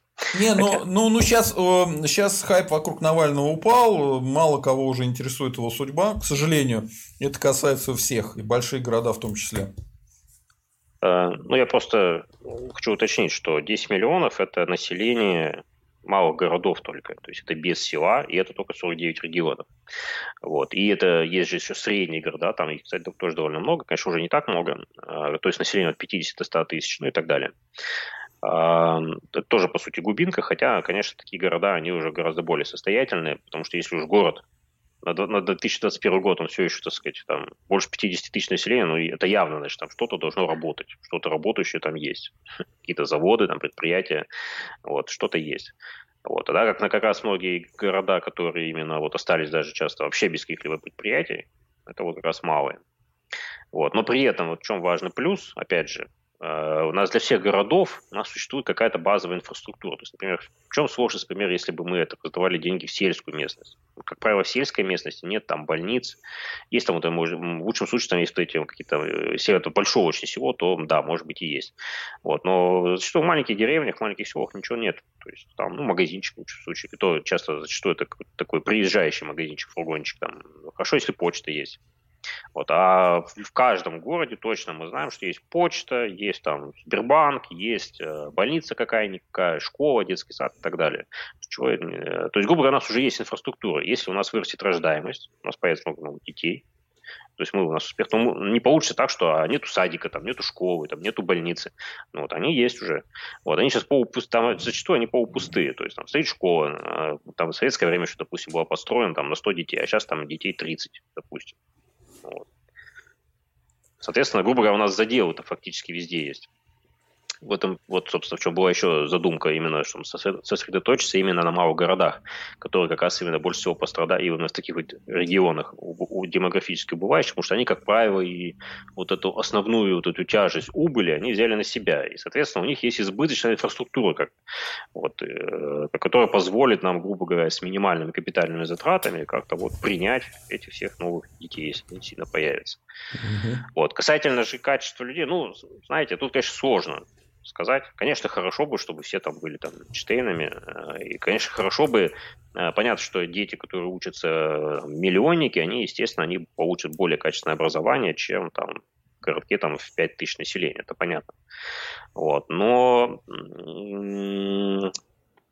как бы у нас ведь не сказать, чтобы прям была именно нехватка э, людей с высшим образованием, да. То есть, в принципе, у нас с этим вроде особой проблем нет. У нас ведь проблема как раз зачастую именно с тем, что не хватает рабочих. Ну, то, что вы говорите, это там, грубо говоря, да, нижних ступеней там социальной пирамиды. Ну, может, да, в какой-то степени это так выходит, что мы помогаем этой части, но, с другой стороны, кому помогать-то? Наверное, все-таки тем, кто больше всех пострадал, итоге всех. Я, нет, я, я, я вообще не против этого. Я просто задал вопрос, чтобы это уточнить. Э, вот смотрите, мы с вами э, уже основные темы ваших постов раскрыли, да? Может быть, поотвечаем на вопросы? Или а, мы что-то не успели? Э, давайте. Да, еще, давайте это еще один пункт. Давайте, а, давайте. Это то, что вот пример позитивный я хотел сказать, где удалось а, нарастить рождаемость очень существенно. Это в Израиле. Вот, и удалось это за счет э, религиозных, э, именно религиозного направления иудаизма, вот этих вот харидим так называемых. То есть, грубо говоря, это а, религиозные датишные. Люди, Их в Израиле датишными называют, да. Вот. Э, э, это прям религиозные люди, они там вот в основном занимаются там тем, что там свою иудаизм, свою религию э, занимаются. И они так как они там, по-моему, даже не предохраняются, то у них, да, у них высокая рождаемость. Им помогает государство и позволяет им, так сказать, грубо говоря, плодиться и размножаться. Вот. И вот это, как ни странно, вот это за счет Харидим Израиль э, очень существенно поменял ситуацию, очень баланс в своей, вот именно в своем государстве. Ведь раньше там действительно было очень много арабов, арабов и сейчас довольно много, но рождаемость у арабов заметно ниже, чем у евреев. Вот. И доля евреев растет постоянно в Израиле. И вообще население Израиля сильно растет. Потому что там особой миграции в Израиле уже особо и нет. То есть они уже своими силами справляются с ростом населения. Они вот смогли переломить вот этот вот тренд. А, а как они это сделали? Вот помощью вот этим самым э, датишным, да, религиозным людям? Да, потом тут важный момент еще. Они даже это сделали не за счет сельской местности. У них, ну, не сельской местности практически нет. У них, конечно, там есть эти кибуцы, там все такое, но именно основной вклад это сделали этих харидим, которые живут в городах. То есть они вот прям там многоэтажки, панельки стоят, и ничего, как странно, там даже в таких условиях они смогли обеспечить очень высокую рождаемость. Это, в первую очередь, конечно, религиозные принципы. Вот. И если опять же, вот возвращаясь к вопросу о качестве да, людей, ну вот, казалось бы, вот это часто возражение, что там возникает, что а вот они там сейчас нападят себе религиозных фанатиков, а потом сами будут от них там страдать, что они там все там будут бегать там эти с пейсами там, вот там бить, так сказать, там светских там евреев или еще что-нибудь такое в таком духе. Но как странно, это, это не совсем так. Там э, школы, они все равно светские. Вот, и немалая часть вот этих уже, вот, это, как, вот этой вот программы уже видно, что многие дети и подростки, хоть и вы, выход, вышедшие из религиозной семьи, но они получают светское образование, и они, в принципе, уходят из этой религиозной сферы. То есть кто-то остается, а кто-то уходит. Вот. И они, соответственно, пополняют ряды уже вполне обычных людей, вполне обычных евреев, которые там дальше занимаются там, не знаю, в IT там, и так далее, там, в обычных сферах жизни. То есть они то есть нет там такой ситуации, что там вот многие опасались, что там, грубо говоря, там расплодятся одни вот эти вот бездельники, да, грубо говоря, дармоеды, ну, вот как там писали комментарии, а, а, и они просто, просто будут куча там плодиться, плодиться бездельники, а там бедные, стонущие, рабочие, работающие евреи, соответственно, будут их кормить-то все, надрываясь все больше и больше. Нет, как ни странно, все сработало очень позитивно, достаточно продуманная программа была у Израиля. Вот и... пишет Дмитрий Вадим, а где мы столько возьмем религиозных евреев? Зачем нам религиозные евреи? У а нас есть надо... религиозные православные, ребят. Ну что вы, ну, ну, ну прям так, ну смешно же. А? Конечно. Вот. И да, собственно, есть несколько эм, э, блогеров ЖЖ, которые развивают эту тему. Это Genout, э, Acer, э, Stranger. То есть это несколько вот таких юзеров. Там, я думаю, если по поиску поискать э, по, по демографии в ЖЖ, то вы сможете найти их. И по поводу там вот этих Харидим, православные, так и так далее. У них там достаточно много постов на эту тему. И, в принципе, уже мы сейчас видим, что в России многодетных семей православных и довольно много. Это видно по многим там вот приходам, там э, то есть э, православные, это не обязательно прям вот какие-то совсем уж фанатичные, там какие-то, это просто именно вот церковленные люди, которые э, соблюдают там основные э, обряды, соблюдают там основные принципы, и в том числе вот принцип, что вот они там чадолюбие, да, вот, соответственно, у них достаточно много детей, и э, это вокруг семинарий таких много семей, э, вокруг каких-то там таких хороших приходов, где вот там какие-то такие энтузиасты, священники, которые действительно там ну, не отбывают там, да, там, свой там рабочий день, а действительно там как-то занимаются вот этим э, духовным воспитанием.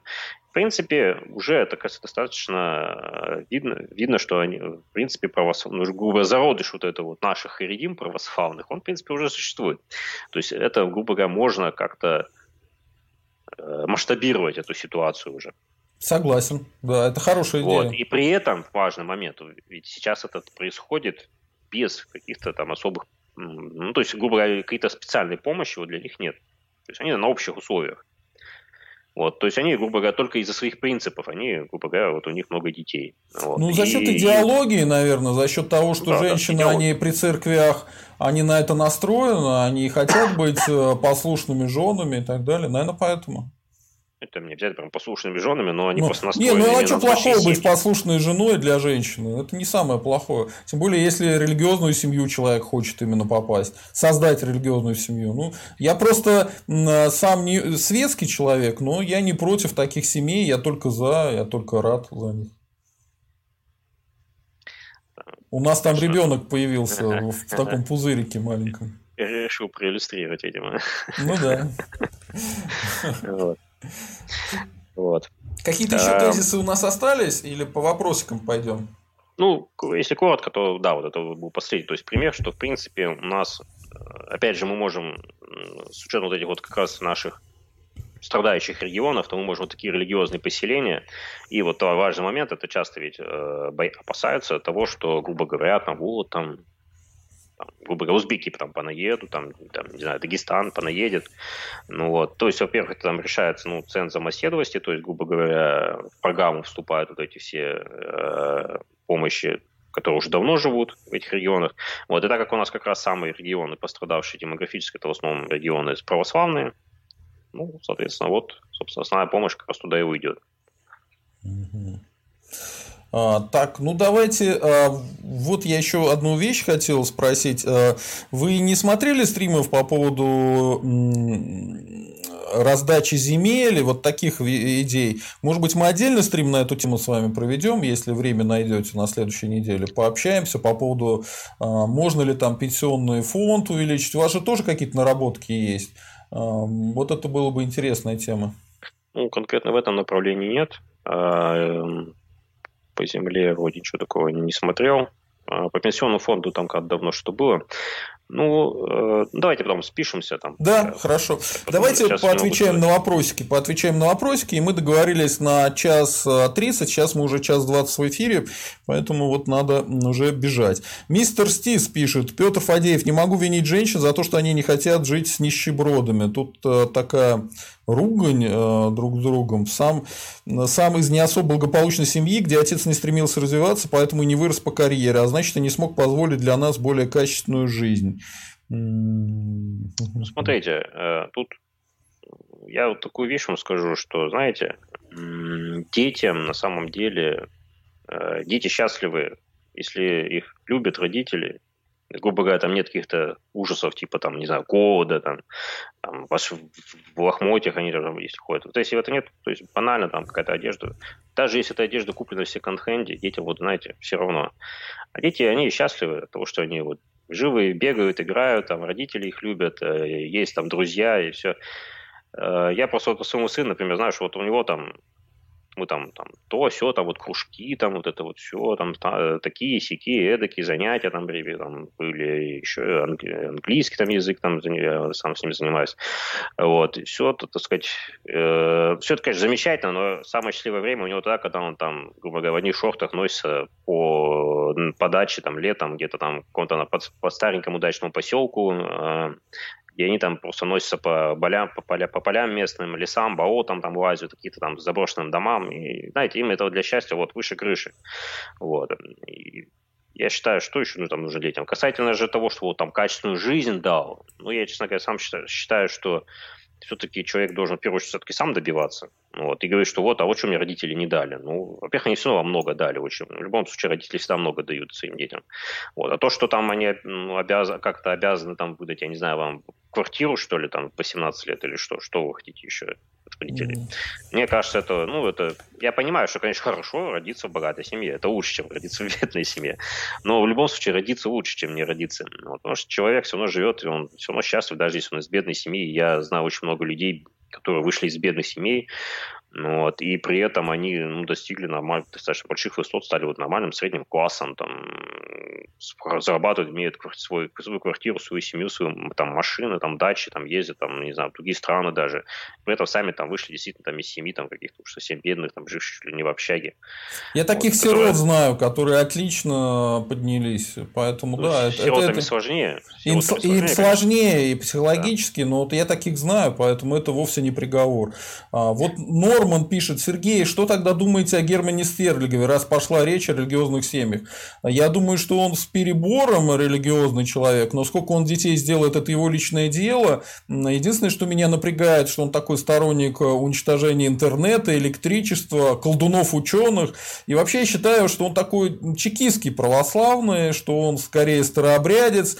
Ну и так, по большому счету, в публичной сфере он больше вреда делает, да, на мой взгляд. Я таких называю так токсичными людьми. Но э, что он там в своей семье делает и сколько он детей делает, это его личное дело. Я бы никогда к нему в семью не полез ни под каким э, соусом. Хотя тоже он там какие-то странные вещи говорит, что женщин бить надо, ля-ля-ля тополя, это как-то ну, переборчик. А вы что-то добавите, Виктор? Ну, мне кажется, что это какой-то такой, знаете, эм, такой, ну, не скажу, что прям ряженый, но это человек, которого назначили быть там, грубо А вот православные вот такие, да, да, да, да. на себе.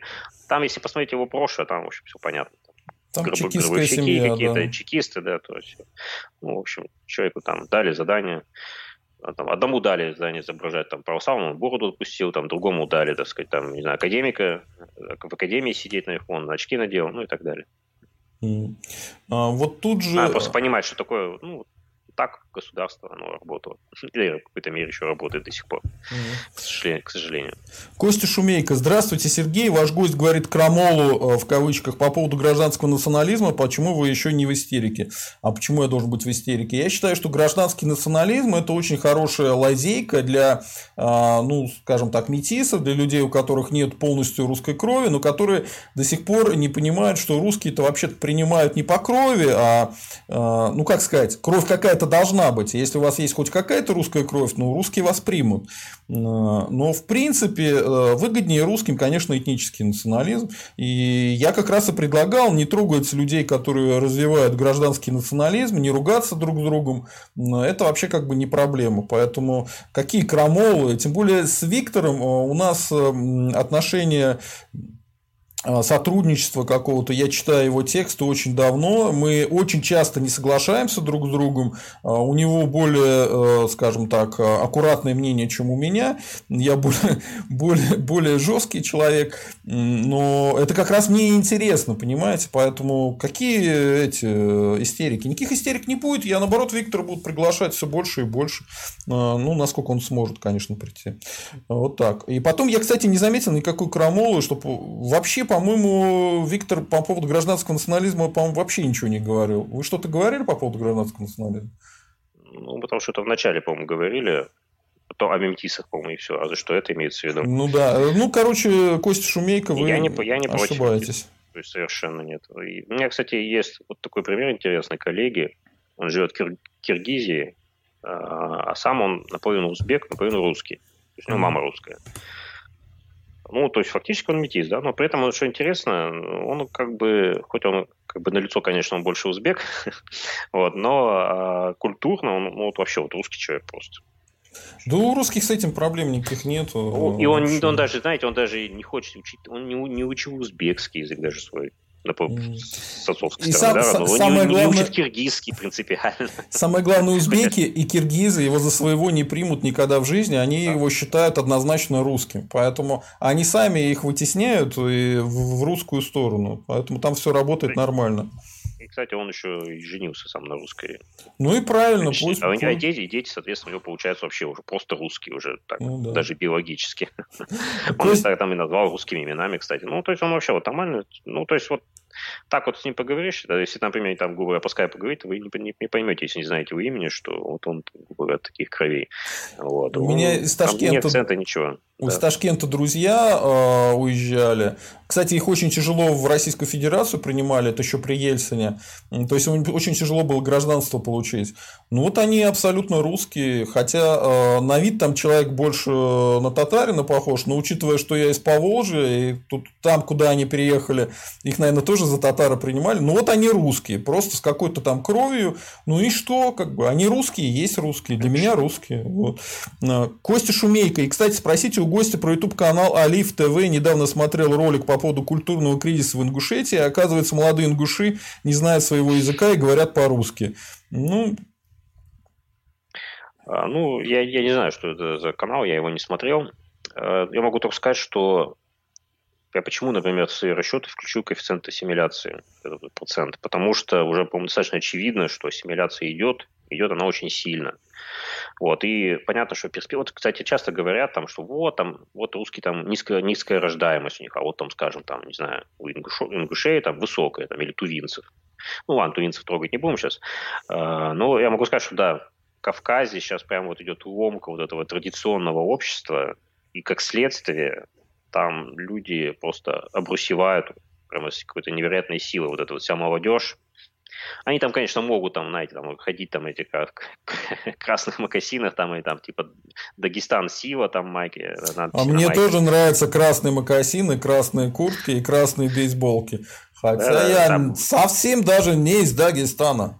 Вот. Но реально это очень далеко от их традиционной культуры.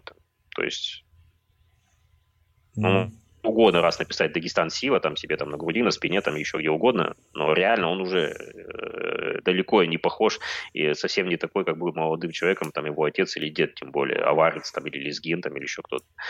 Вот, то есть реально уже происходит ассимиляция молодежи. То есть молодежь я а не я... знаю, там через 50 лет я... А я общаюсь с ними, с выходцами из Дагестана. Все, там, слушайте, там, э, там есть очень известные экономисты, которые гораздо круче э, каких-нибудь там э, прозападно-либеральных экономистов. Они учатся в Штатах, в крутых местах. А я общаюсь с ними, они вообще светские, абсолютно такие же, как мы. И, в принципе, вот мне кажется, еще одно-два поколения, и они абсолютно ассимилируются. И все. И до свидания. Вот Костя Шумейко написал, посмотрите перепись населения 2002-2010 года и удивитесь, узнав, что татары в процентном соотношении потеряли даже больше русских, а про финно-угров молчу. Ну да, они обрусевают, это называется ассимиляция. Э, они же не исчезают Ребята, там, не, не испаряются. Подождите. Давайте начнем с того, что угу. переписи 2002-2010 года процент русских вырос Вообще. Нет, нет, они говорят про татар и про финно-угров, что а, те ну, больше про... потеряли. Нет, просто вроде как татары потеряли, как и русские. Ну, русские не потеряли, русские поднялись в проценте. То есть они, может, в абсолютных цифрах там... Там, правда, есть еще нюанс. Помним, да, что перепись 2010 года, она была очень такая э, Кривая. странная в том плане, что, да, что очень много было не указавших национальность. Их там, по-моему, 5 миллионов, э, около 5 миллионов. Это очень большое. И надо сказать, что, например, в советские времена вообще э, число, число указавших, не указавших национальность исчислялось десятками тысяч. Вот. Уже в переписи 2002 года было довольно много, не указать, что там больше миллиона. Эм, что-то 1,4, что ли, или 1,3 миллиона. Вот. А, но перепись 2010 года была, конечно, вообще в этом плане ужасная. То есть больше, ну, около 5 миллионов не указавшие, это очень много. Это, я так подозреваю, и, кстати, это вот, э, эта цифра, она послужила тому, что очень много манипулируют с процентов русских, с процентом русских, потому что часто берут количество русских, кто указали свою национальность, и считают процент от общего числа. То есть выходит так, как будто бы вот эти из этих 5 миллионов не указавших русских нету, в принципе. Что, конечно же, чушь полная.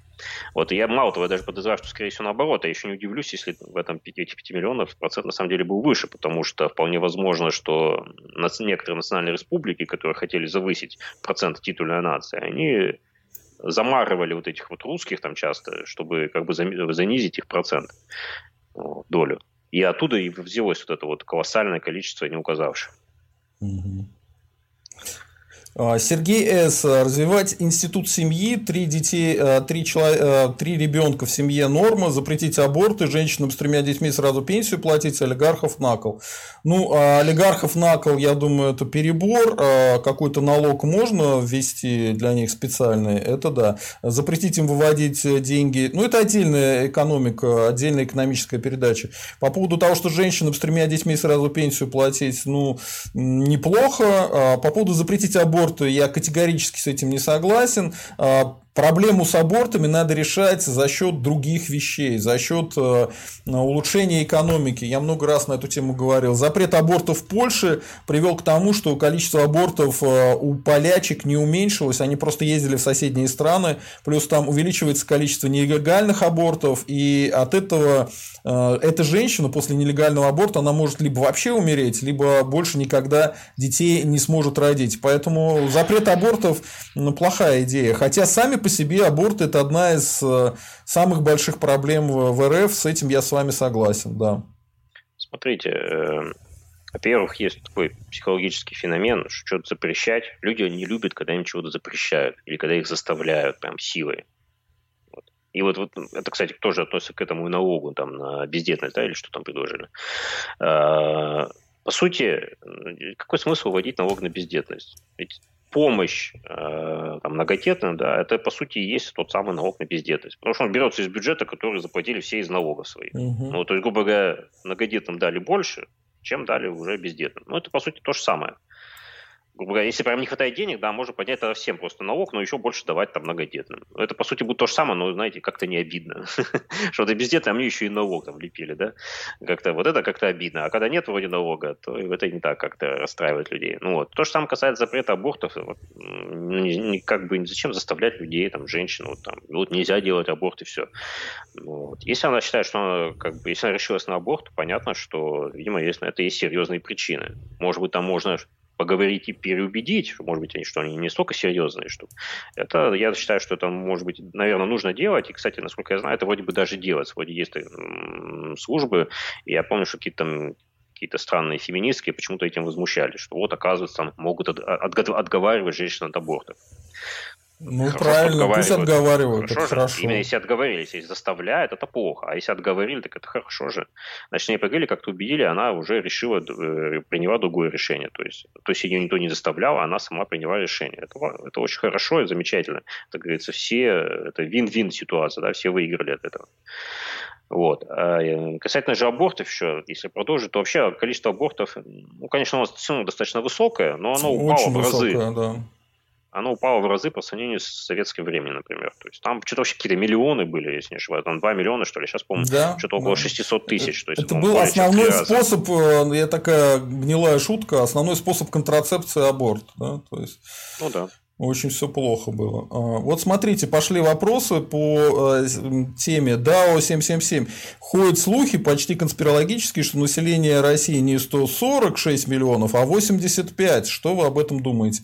Да, форсят постоянно. У нас тут есть даже один э, господин, который к нам приходит и это затирает. Как вы относитесь к таким э, странным слухам? Мне кажется, это, знаете, какая-то ответка украинцев. Наши там же смеются над ними, что, мол, э, реально население Украины на самом деле гораздо меньше, чем там 42 миллиона, официальных миллиона, и на то есть очень много показателей на это указывающих, как потребление там, хлеба тому подобное, э, канализ... объем канализации, канализационных стоков и так далее. Вот. А в России как раз точно наоборот все э, показатели вот эти вот, они вполне похожи на то, что ситуация реально близко вот к нашему к реальному населению. Эм, даже скорее то, что население реальное, фактическое страны больше, чем вот эти 146 там, миллионов. Да? Ну, это понятно почему, потому что... Ну, в Москве больше мигрантов. населения, чем а, мигрантов. официально, это точно. Да, мигрантов, больше мигрантов, потому что еще сколько-то мигрантов, там, по назывались цифры чуть ли не до 15 миллионов. Ну, это, конечно, вряд ли, что 15, ну, я думаю, 10, миллионов 12 могут быть. 5-10, да. Да, по всей стране, я думаю, 10 миллионов спокойно наберется. Mm-hmm. то есть это не только Москва, сейчас мигрантов практически во всех крупных э, миллионниках, и не только миллионниках, и таких более-менее богатых регионах, они даже не в областных центрах, э, например, та же Тюменская область с округами, там на северах, кстати, хватает тоже мигрантов.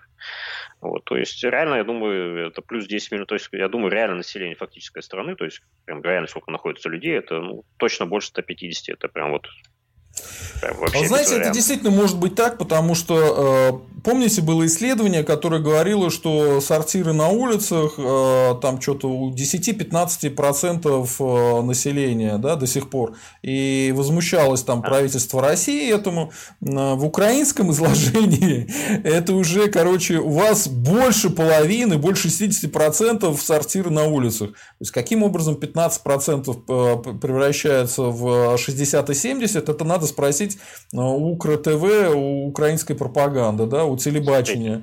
Там вообще, на самом деле, была переврана вся эта информация э, Росстата. Это не сортиры на улицах, такой конкретной статистики, насколько я знаю, вообще не собирают. Есть mm-hmm. централизованная канализационная система, и нет, и отсутствие централизованной этой канализации или водоснабжение, там еще водоснабжение, там и так далее, там такие параметры. Вот это такая статистика, она совершенно легко собирается, потому что везде, везде это учитывается, где централизованная система. Ну и, соответственно, это что-то просто посчитать, грубо говоря, вычив, там, вы, вы, вычесть из общего количества подключенных к централизованной системе. Вот. Но это не значит, что там сортир-то на улице. вот. Сейчас, честно говоря, я даже не знаю, где Ну вот э, объясняя людям, э, смотрите, если у вас есть частный дом, вы очень богатый, то по этой методике получается у вас сортир на улице, но реально у вас там септик, у вас э, Конечно. крутой туалет э, и теплый, и на каждом этаже да по несколько штук. Короче, это какой-то бред, понятно. Это септики, биотуалеты. Биотуалет, знаете, сколько стоит? Там, ну, это вообще какая-то смешная цифра. Ну, это вот эти все сортиры там вот этого старого типа, вот эти холодные там во дворе, да, удобства во дворе, это остались только в каких-то, может быть, деревнях небогатых, совсем уж таких глухих. Вот, и. Ну, вот украинцы больше. меня убеждают, что у нас больше ну, половины. Это, они ну... на основе этого. То есть вот сначала вот это вышла информация Росстата, потом ее там перевали, что, мол, у кого нет центральной этой канализации, значит, значит, у них обязательно там стоит сортир. Меня тоже самое убеждает регулярно в этом. И, э, э, как это, как, э, последний раз это закончилось тем, что дама, которая меня в этом убеждала, выложила фото Астрахани, частного сектора Астрахани, сказала, ну неужели вы думаете, что все эти люди, потому что у них там это, что там, ну, типа вот я им говорю, что вот септик там, я а, а я смотрю на эту фотографию, там вот сколько там, ну, штук на 20 домов видно, и ни у одного нет сортира отдельно стоящего. Я спрашиваю, а где сортиры-то? Где, где? Нету ведь. Покажите, пожалуйста. Ну, дама дезинтегрировалась после этого. Вот у нас тут RFS1, RFS1, а вот он грузит, что э, данные, что 85 э, количество миллионов э, людей в Российской Федерации, это утечка цифр с учета ЗАГСа. Странно, что демограф не в курсе, что это за цифры и откуда. Да, 777 говорит, что Сотник ТВ говорил, что не 140 миллионов, а он оппозиционер. А, Борисович пишет, я навсегда уехал из России с тремя детьми, а меня по-прежнему считают, что живу в РФ, и таких миллионы, так что население намного меньше в РФ. Но по поводу миллионов я вас а, огорчу, но вообще-то из Российской Федерации не миллионы уезжают, ну, 1200 в год, по-моему, это максимум. 200-400 тысяч, по-моему, это верхний потолок оценки, нет? Сколько, не можете сказать? Я просто не помню. А, я сейчас не могу сказать по иммиграции. Но да, какое-то количество, конечно, уезжает, и они действительно могут учитываться как остающиеся, но там есть свои нюансы. На самом деле выезжать это тоже учитывают. То есть вы выезжаете, не прибываете обратно. Вот, это учитывается. Вот. А касательно же, если прям вот вообще вот эта цифра там недоучет, недоучет, он есть, действительно он есть но он не, не так велик, как там кажется, что там миллионы уезжают там каждый год, да. Это на самом деле ерунда. Есть же цифры с той стороны, да, то есть прибывшие к ним, переехавшие, там, получившие там ВНЖ, там, вид на жительство и так далее, вот, или получившие гражданство, ну, да, приезжают, но там даже по Евросоюзу, ну, это там какие-то там, я сейчас вот сходу-то не скажу, но, грубо говоря, это порядки, ну, сотен тысяч. Вот. И, и даже не каждый год, то есть это даже наверное, по всему Евросоюзу. То есть, говоря, там в Германию, там, ну, там что-то вот десятки тысяч какие-то там каждый год, да. Ну, то есть это, конечно, тоже какая-то миграция, но это не сказать, что прям какие-то такие колоссальные числа. И они в основном компенсируются за счет э, за счет вот иммиграции, иммиграции в Россию, соответственно, за ближайших стран. Ну, и, вот, вот смотрите, я же, нашел данные, угу, нашел данные, Россию в 2017 году покинуло 377 тысяч человек, но это включая трудовых мигрантов, а из них 66 тысяч граждане России. Ну, короче говоря, вовсе не те цифры, никакие не миллионы в год уезжают. Э, просто тут еще есть такой нюанс. Э, есть там разный учет есть просто именно отъезжающие, да, и там, кстати, этими цифрами была мода в свое время, там прям трясти и показывать, ой-ой, там из России уезжают лучшие, там полтора миллиона уехало, а потом оказывается, что это на самом деле там большинство там из них граждане Узбекистана. Вот, а есть, э, когда именно выбывают, да, то есть именно там регистрацию снимают, так сказать, и так далее. Вот, я вот не знаю, например, вот товарищ пишет, что он там с тремя детьми уехал, так он, у него что там, квартира осталась здесь или что? То есть он как так вот, как квартиру здесь оставил, а сам уехал. Я обычно думаю, все-таки те, кто уезжает, они все-таки продают здесь все. И, соответственно, снимаются с регистрации. Вот, и они считаются уже как выбывшие. То есть э, не надо тоже недооценивать там э, эту статистику. То есть она не просто там что... Это не какие-то там, там уход из гражданства, да, там какой-то. Нет, не обязательно. Это именно выбытие. То есть э, поэтому большинство, большинство когда если эмигрируют действительно с концами, да, то они, как правило, продают здесь жилье, чтобы какие-то стартовые деньги были. Они же там не святым духом будут питаться какое-то время. Вот. Эм, поэтому такое достаточно условно. Если же у них, тем не менее, здесь жилье остается, ну, в какой-то степени, я не знаю, в какой степени бы отсюда уехали. Может быть, все-таки не до конца. Там. Посмотрим еще, может, вернетесь. Ну да, я согласен. Постоянно такое случается. А, а что вы ответите вот на эти разговоры про а, то, что там в ЗАГСах 85 а, миллионов на самом деле посчитали? Ну, это какая-то ерунда. Просто я ерунда, видел, да? я видел, да, я видел это, но, если честно, я не видел ни разу какого-то серьезного подсчета. Это вот основывается на что-то там где-то утекло, что якобы вот, ну, Ну, это несерьезно, я не видел.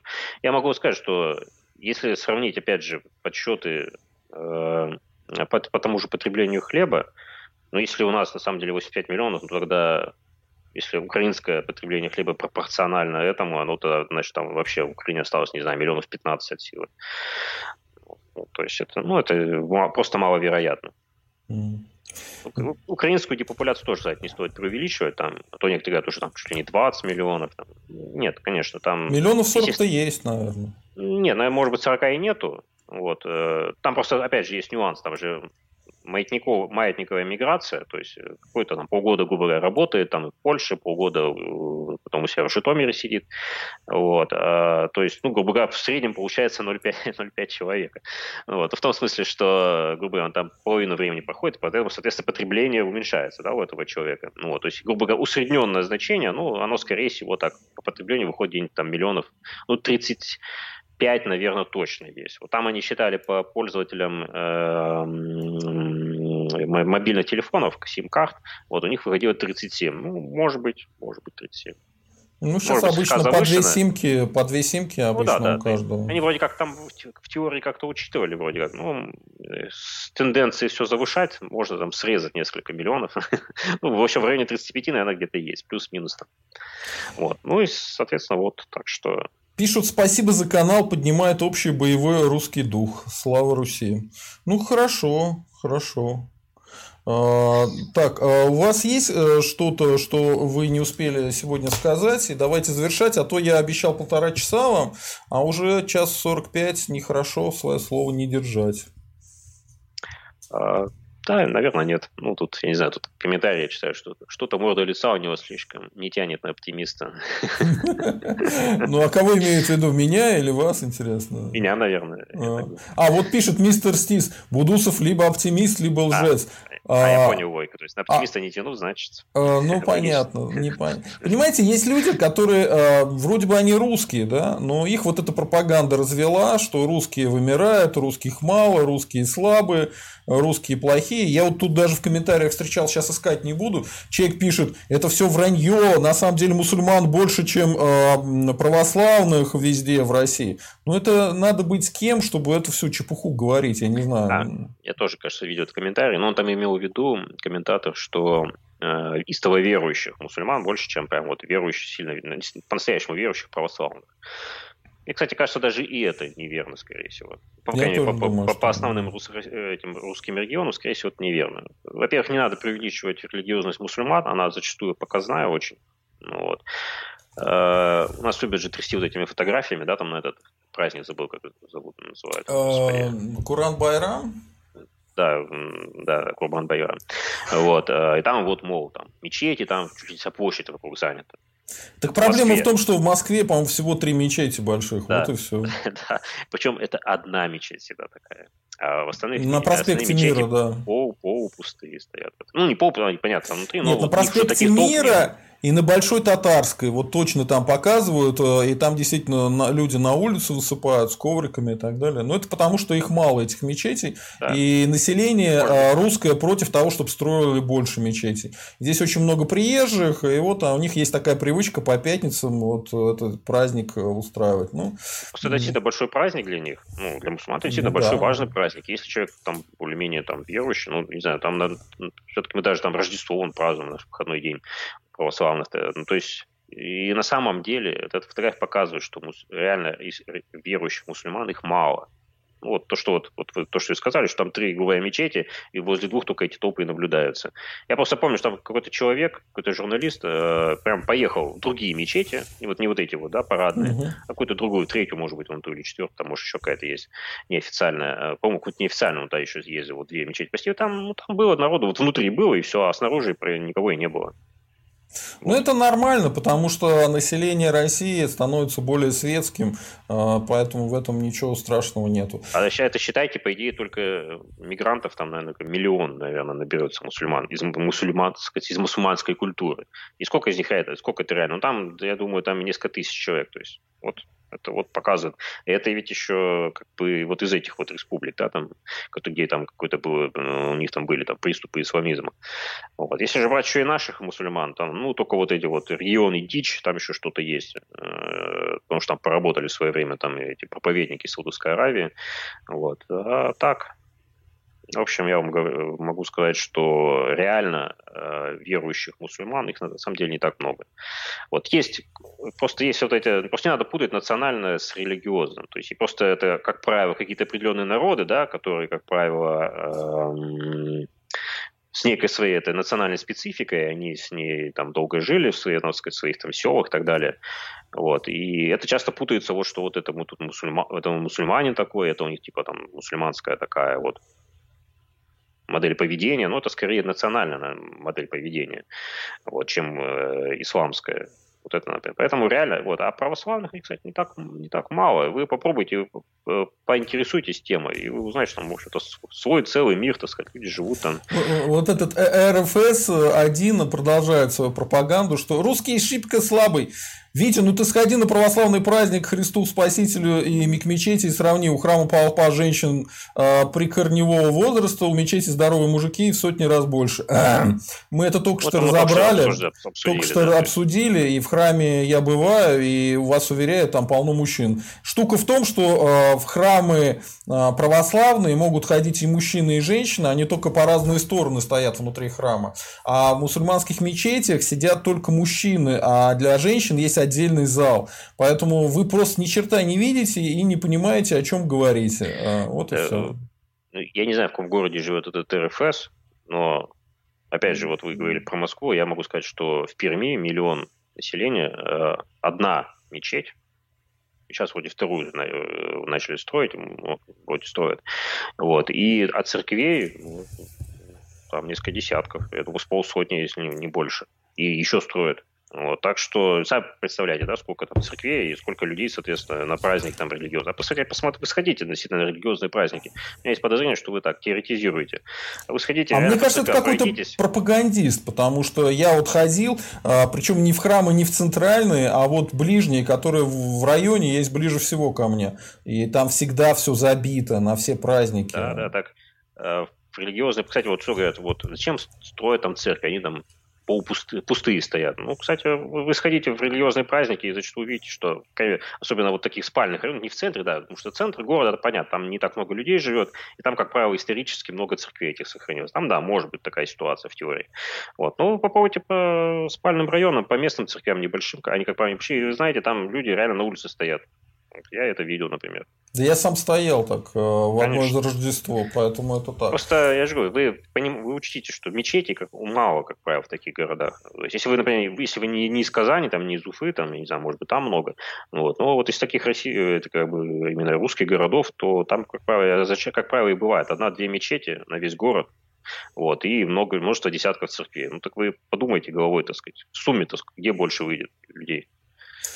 Ладно, спасибо вам за то, что э, вот эту пропаганду русские шибко слабые, русские вымирают, э, мы постепенно с ней боремся. Э, то, что уменьшается количество населения, это правда, но с этим можно бороться, мы рассказали как. Это было очень интересно, об этом стоит задуматься. С нами был Виктор Будусов, мы с ним еще будем постоянно встречаться, общаться. У него крайне интересный взгляд рационального человека, оптимиста, оптимиста. Вот. Да, я бы сказал, что я оптимист. Да. Но, но, но это и хорошо. Не ужасно. Да. А об этом стоит задуматься. Всем счастливо, всем пока. Слава России, русские вперед. И надеюсь, вы подпишетесь на наш канал, поставите лайки, будете засылать донаты и станете спонсорами нашего канала. Все, всем счастливо, всем пока. Еще раз слава России. До свидания. Так. Ну что ж, давайте на этом и закончим. А, а, вот у нас э, ушел гость. Сейчас я уберу. Я не Виктор Будусов, я Сергей Задумов. Народ, вот смотрите, внизу ссылочка есть поддержать. Там где-то примерно 3 доллара в месяц на Subscribe Star. Задумав, вот нажмите на эту ссылку. На Subscribe, на Subscribe Star найдите вот этот Задумов аккаунт. И вы так сможете поддерживать наш канал, потому что поддерживать поддержка крайне нужна. Сейчас мы балансируем на такой вот э, на грани. Вот, например, мы не можем э, в эту пятницу в студии быть, в эту пятницу мы будем с Михайловым по скайпу общаться, поэтому, народ, чтобы у нас э, студийных передач было больше, поддерживайте обязательно наш канал. Все, всем счастливо, всем пока, счастливо, слава России!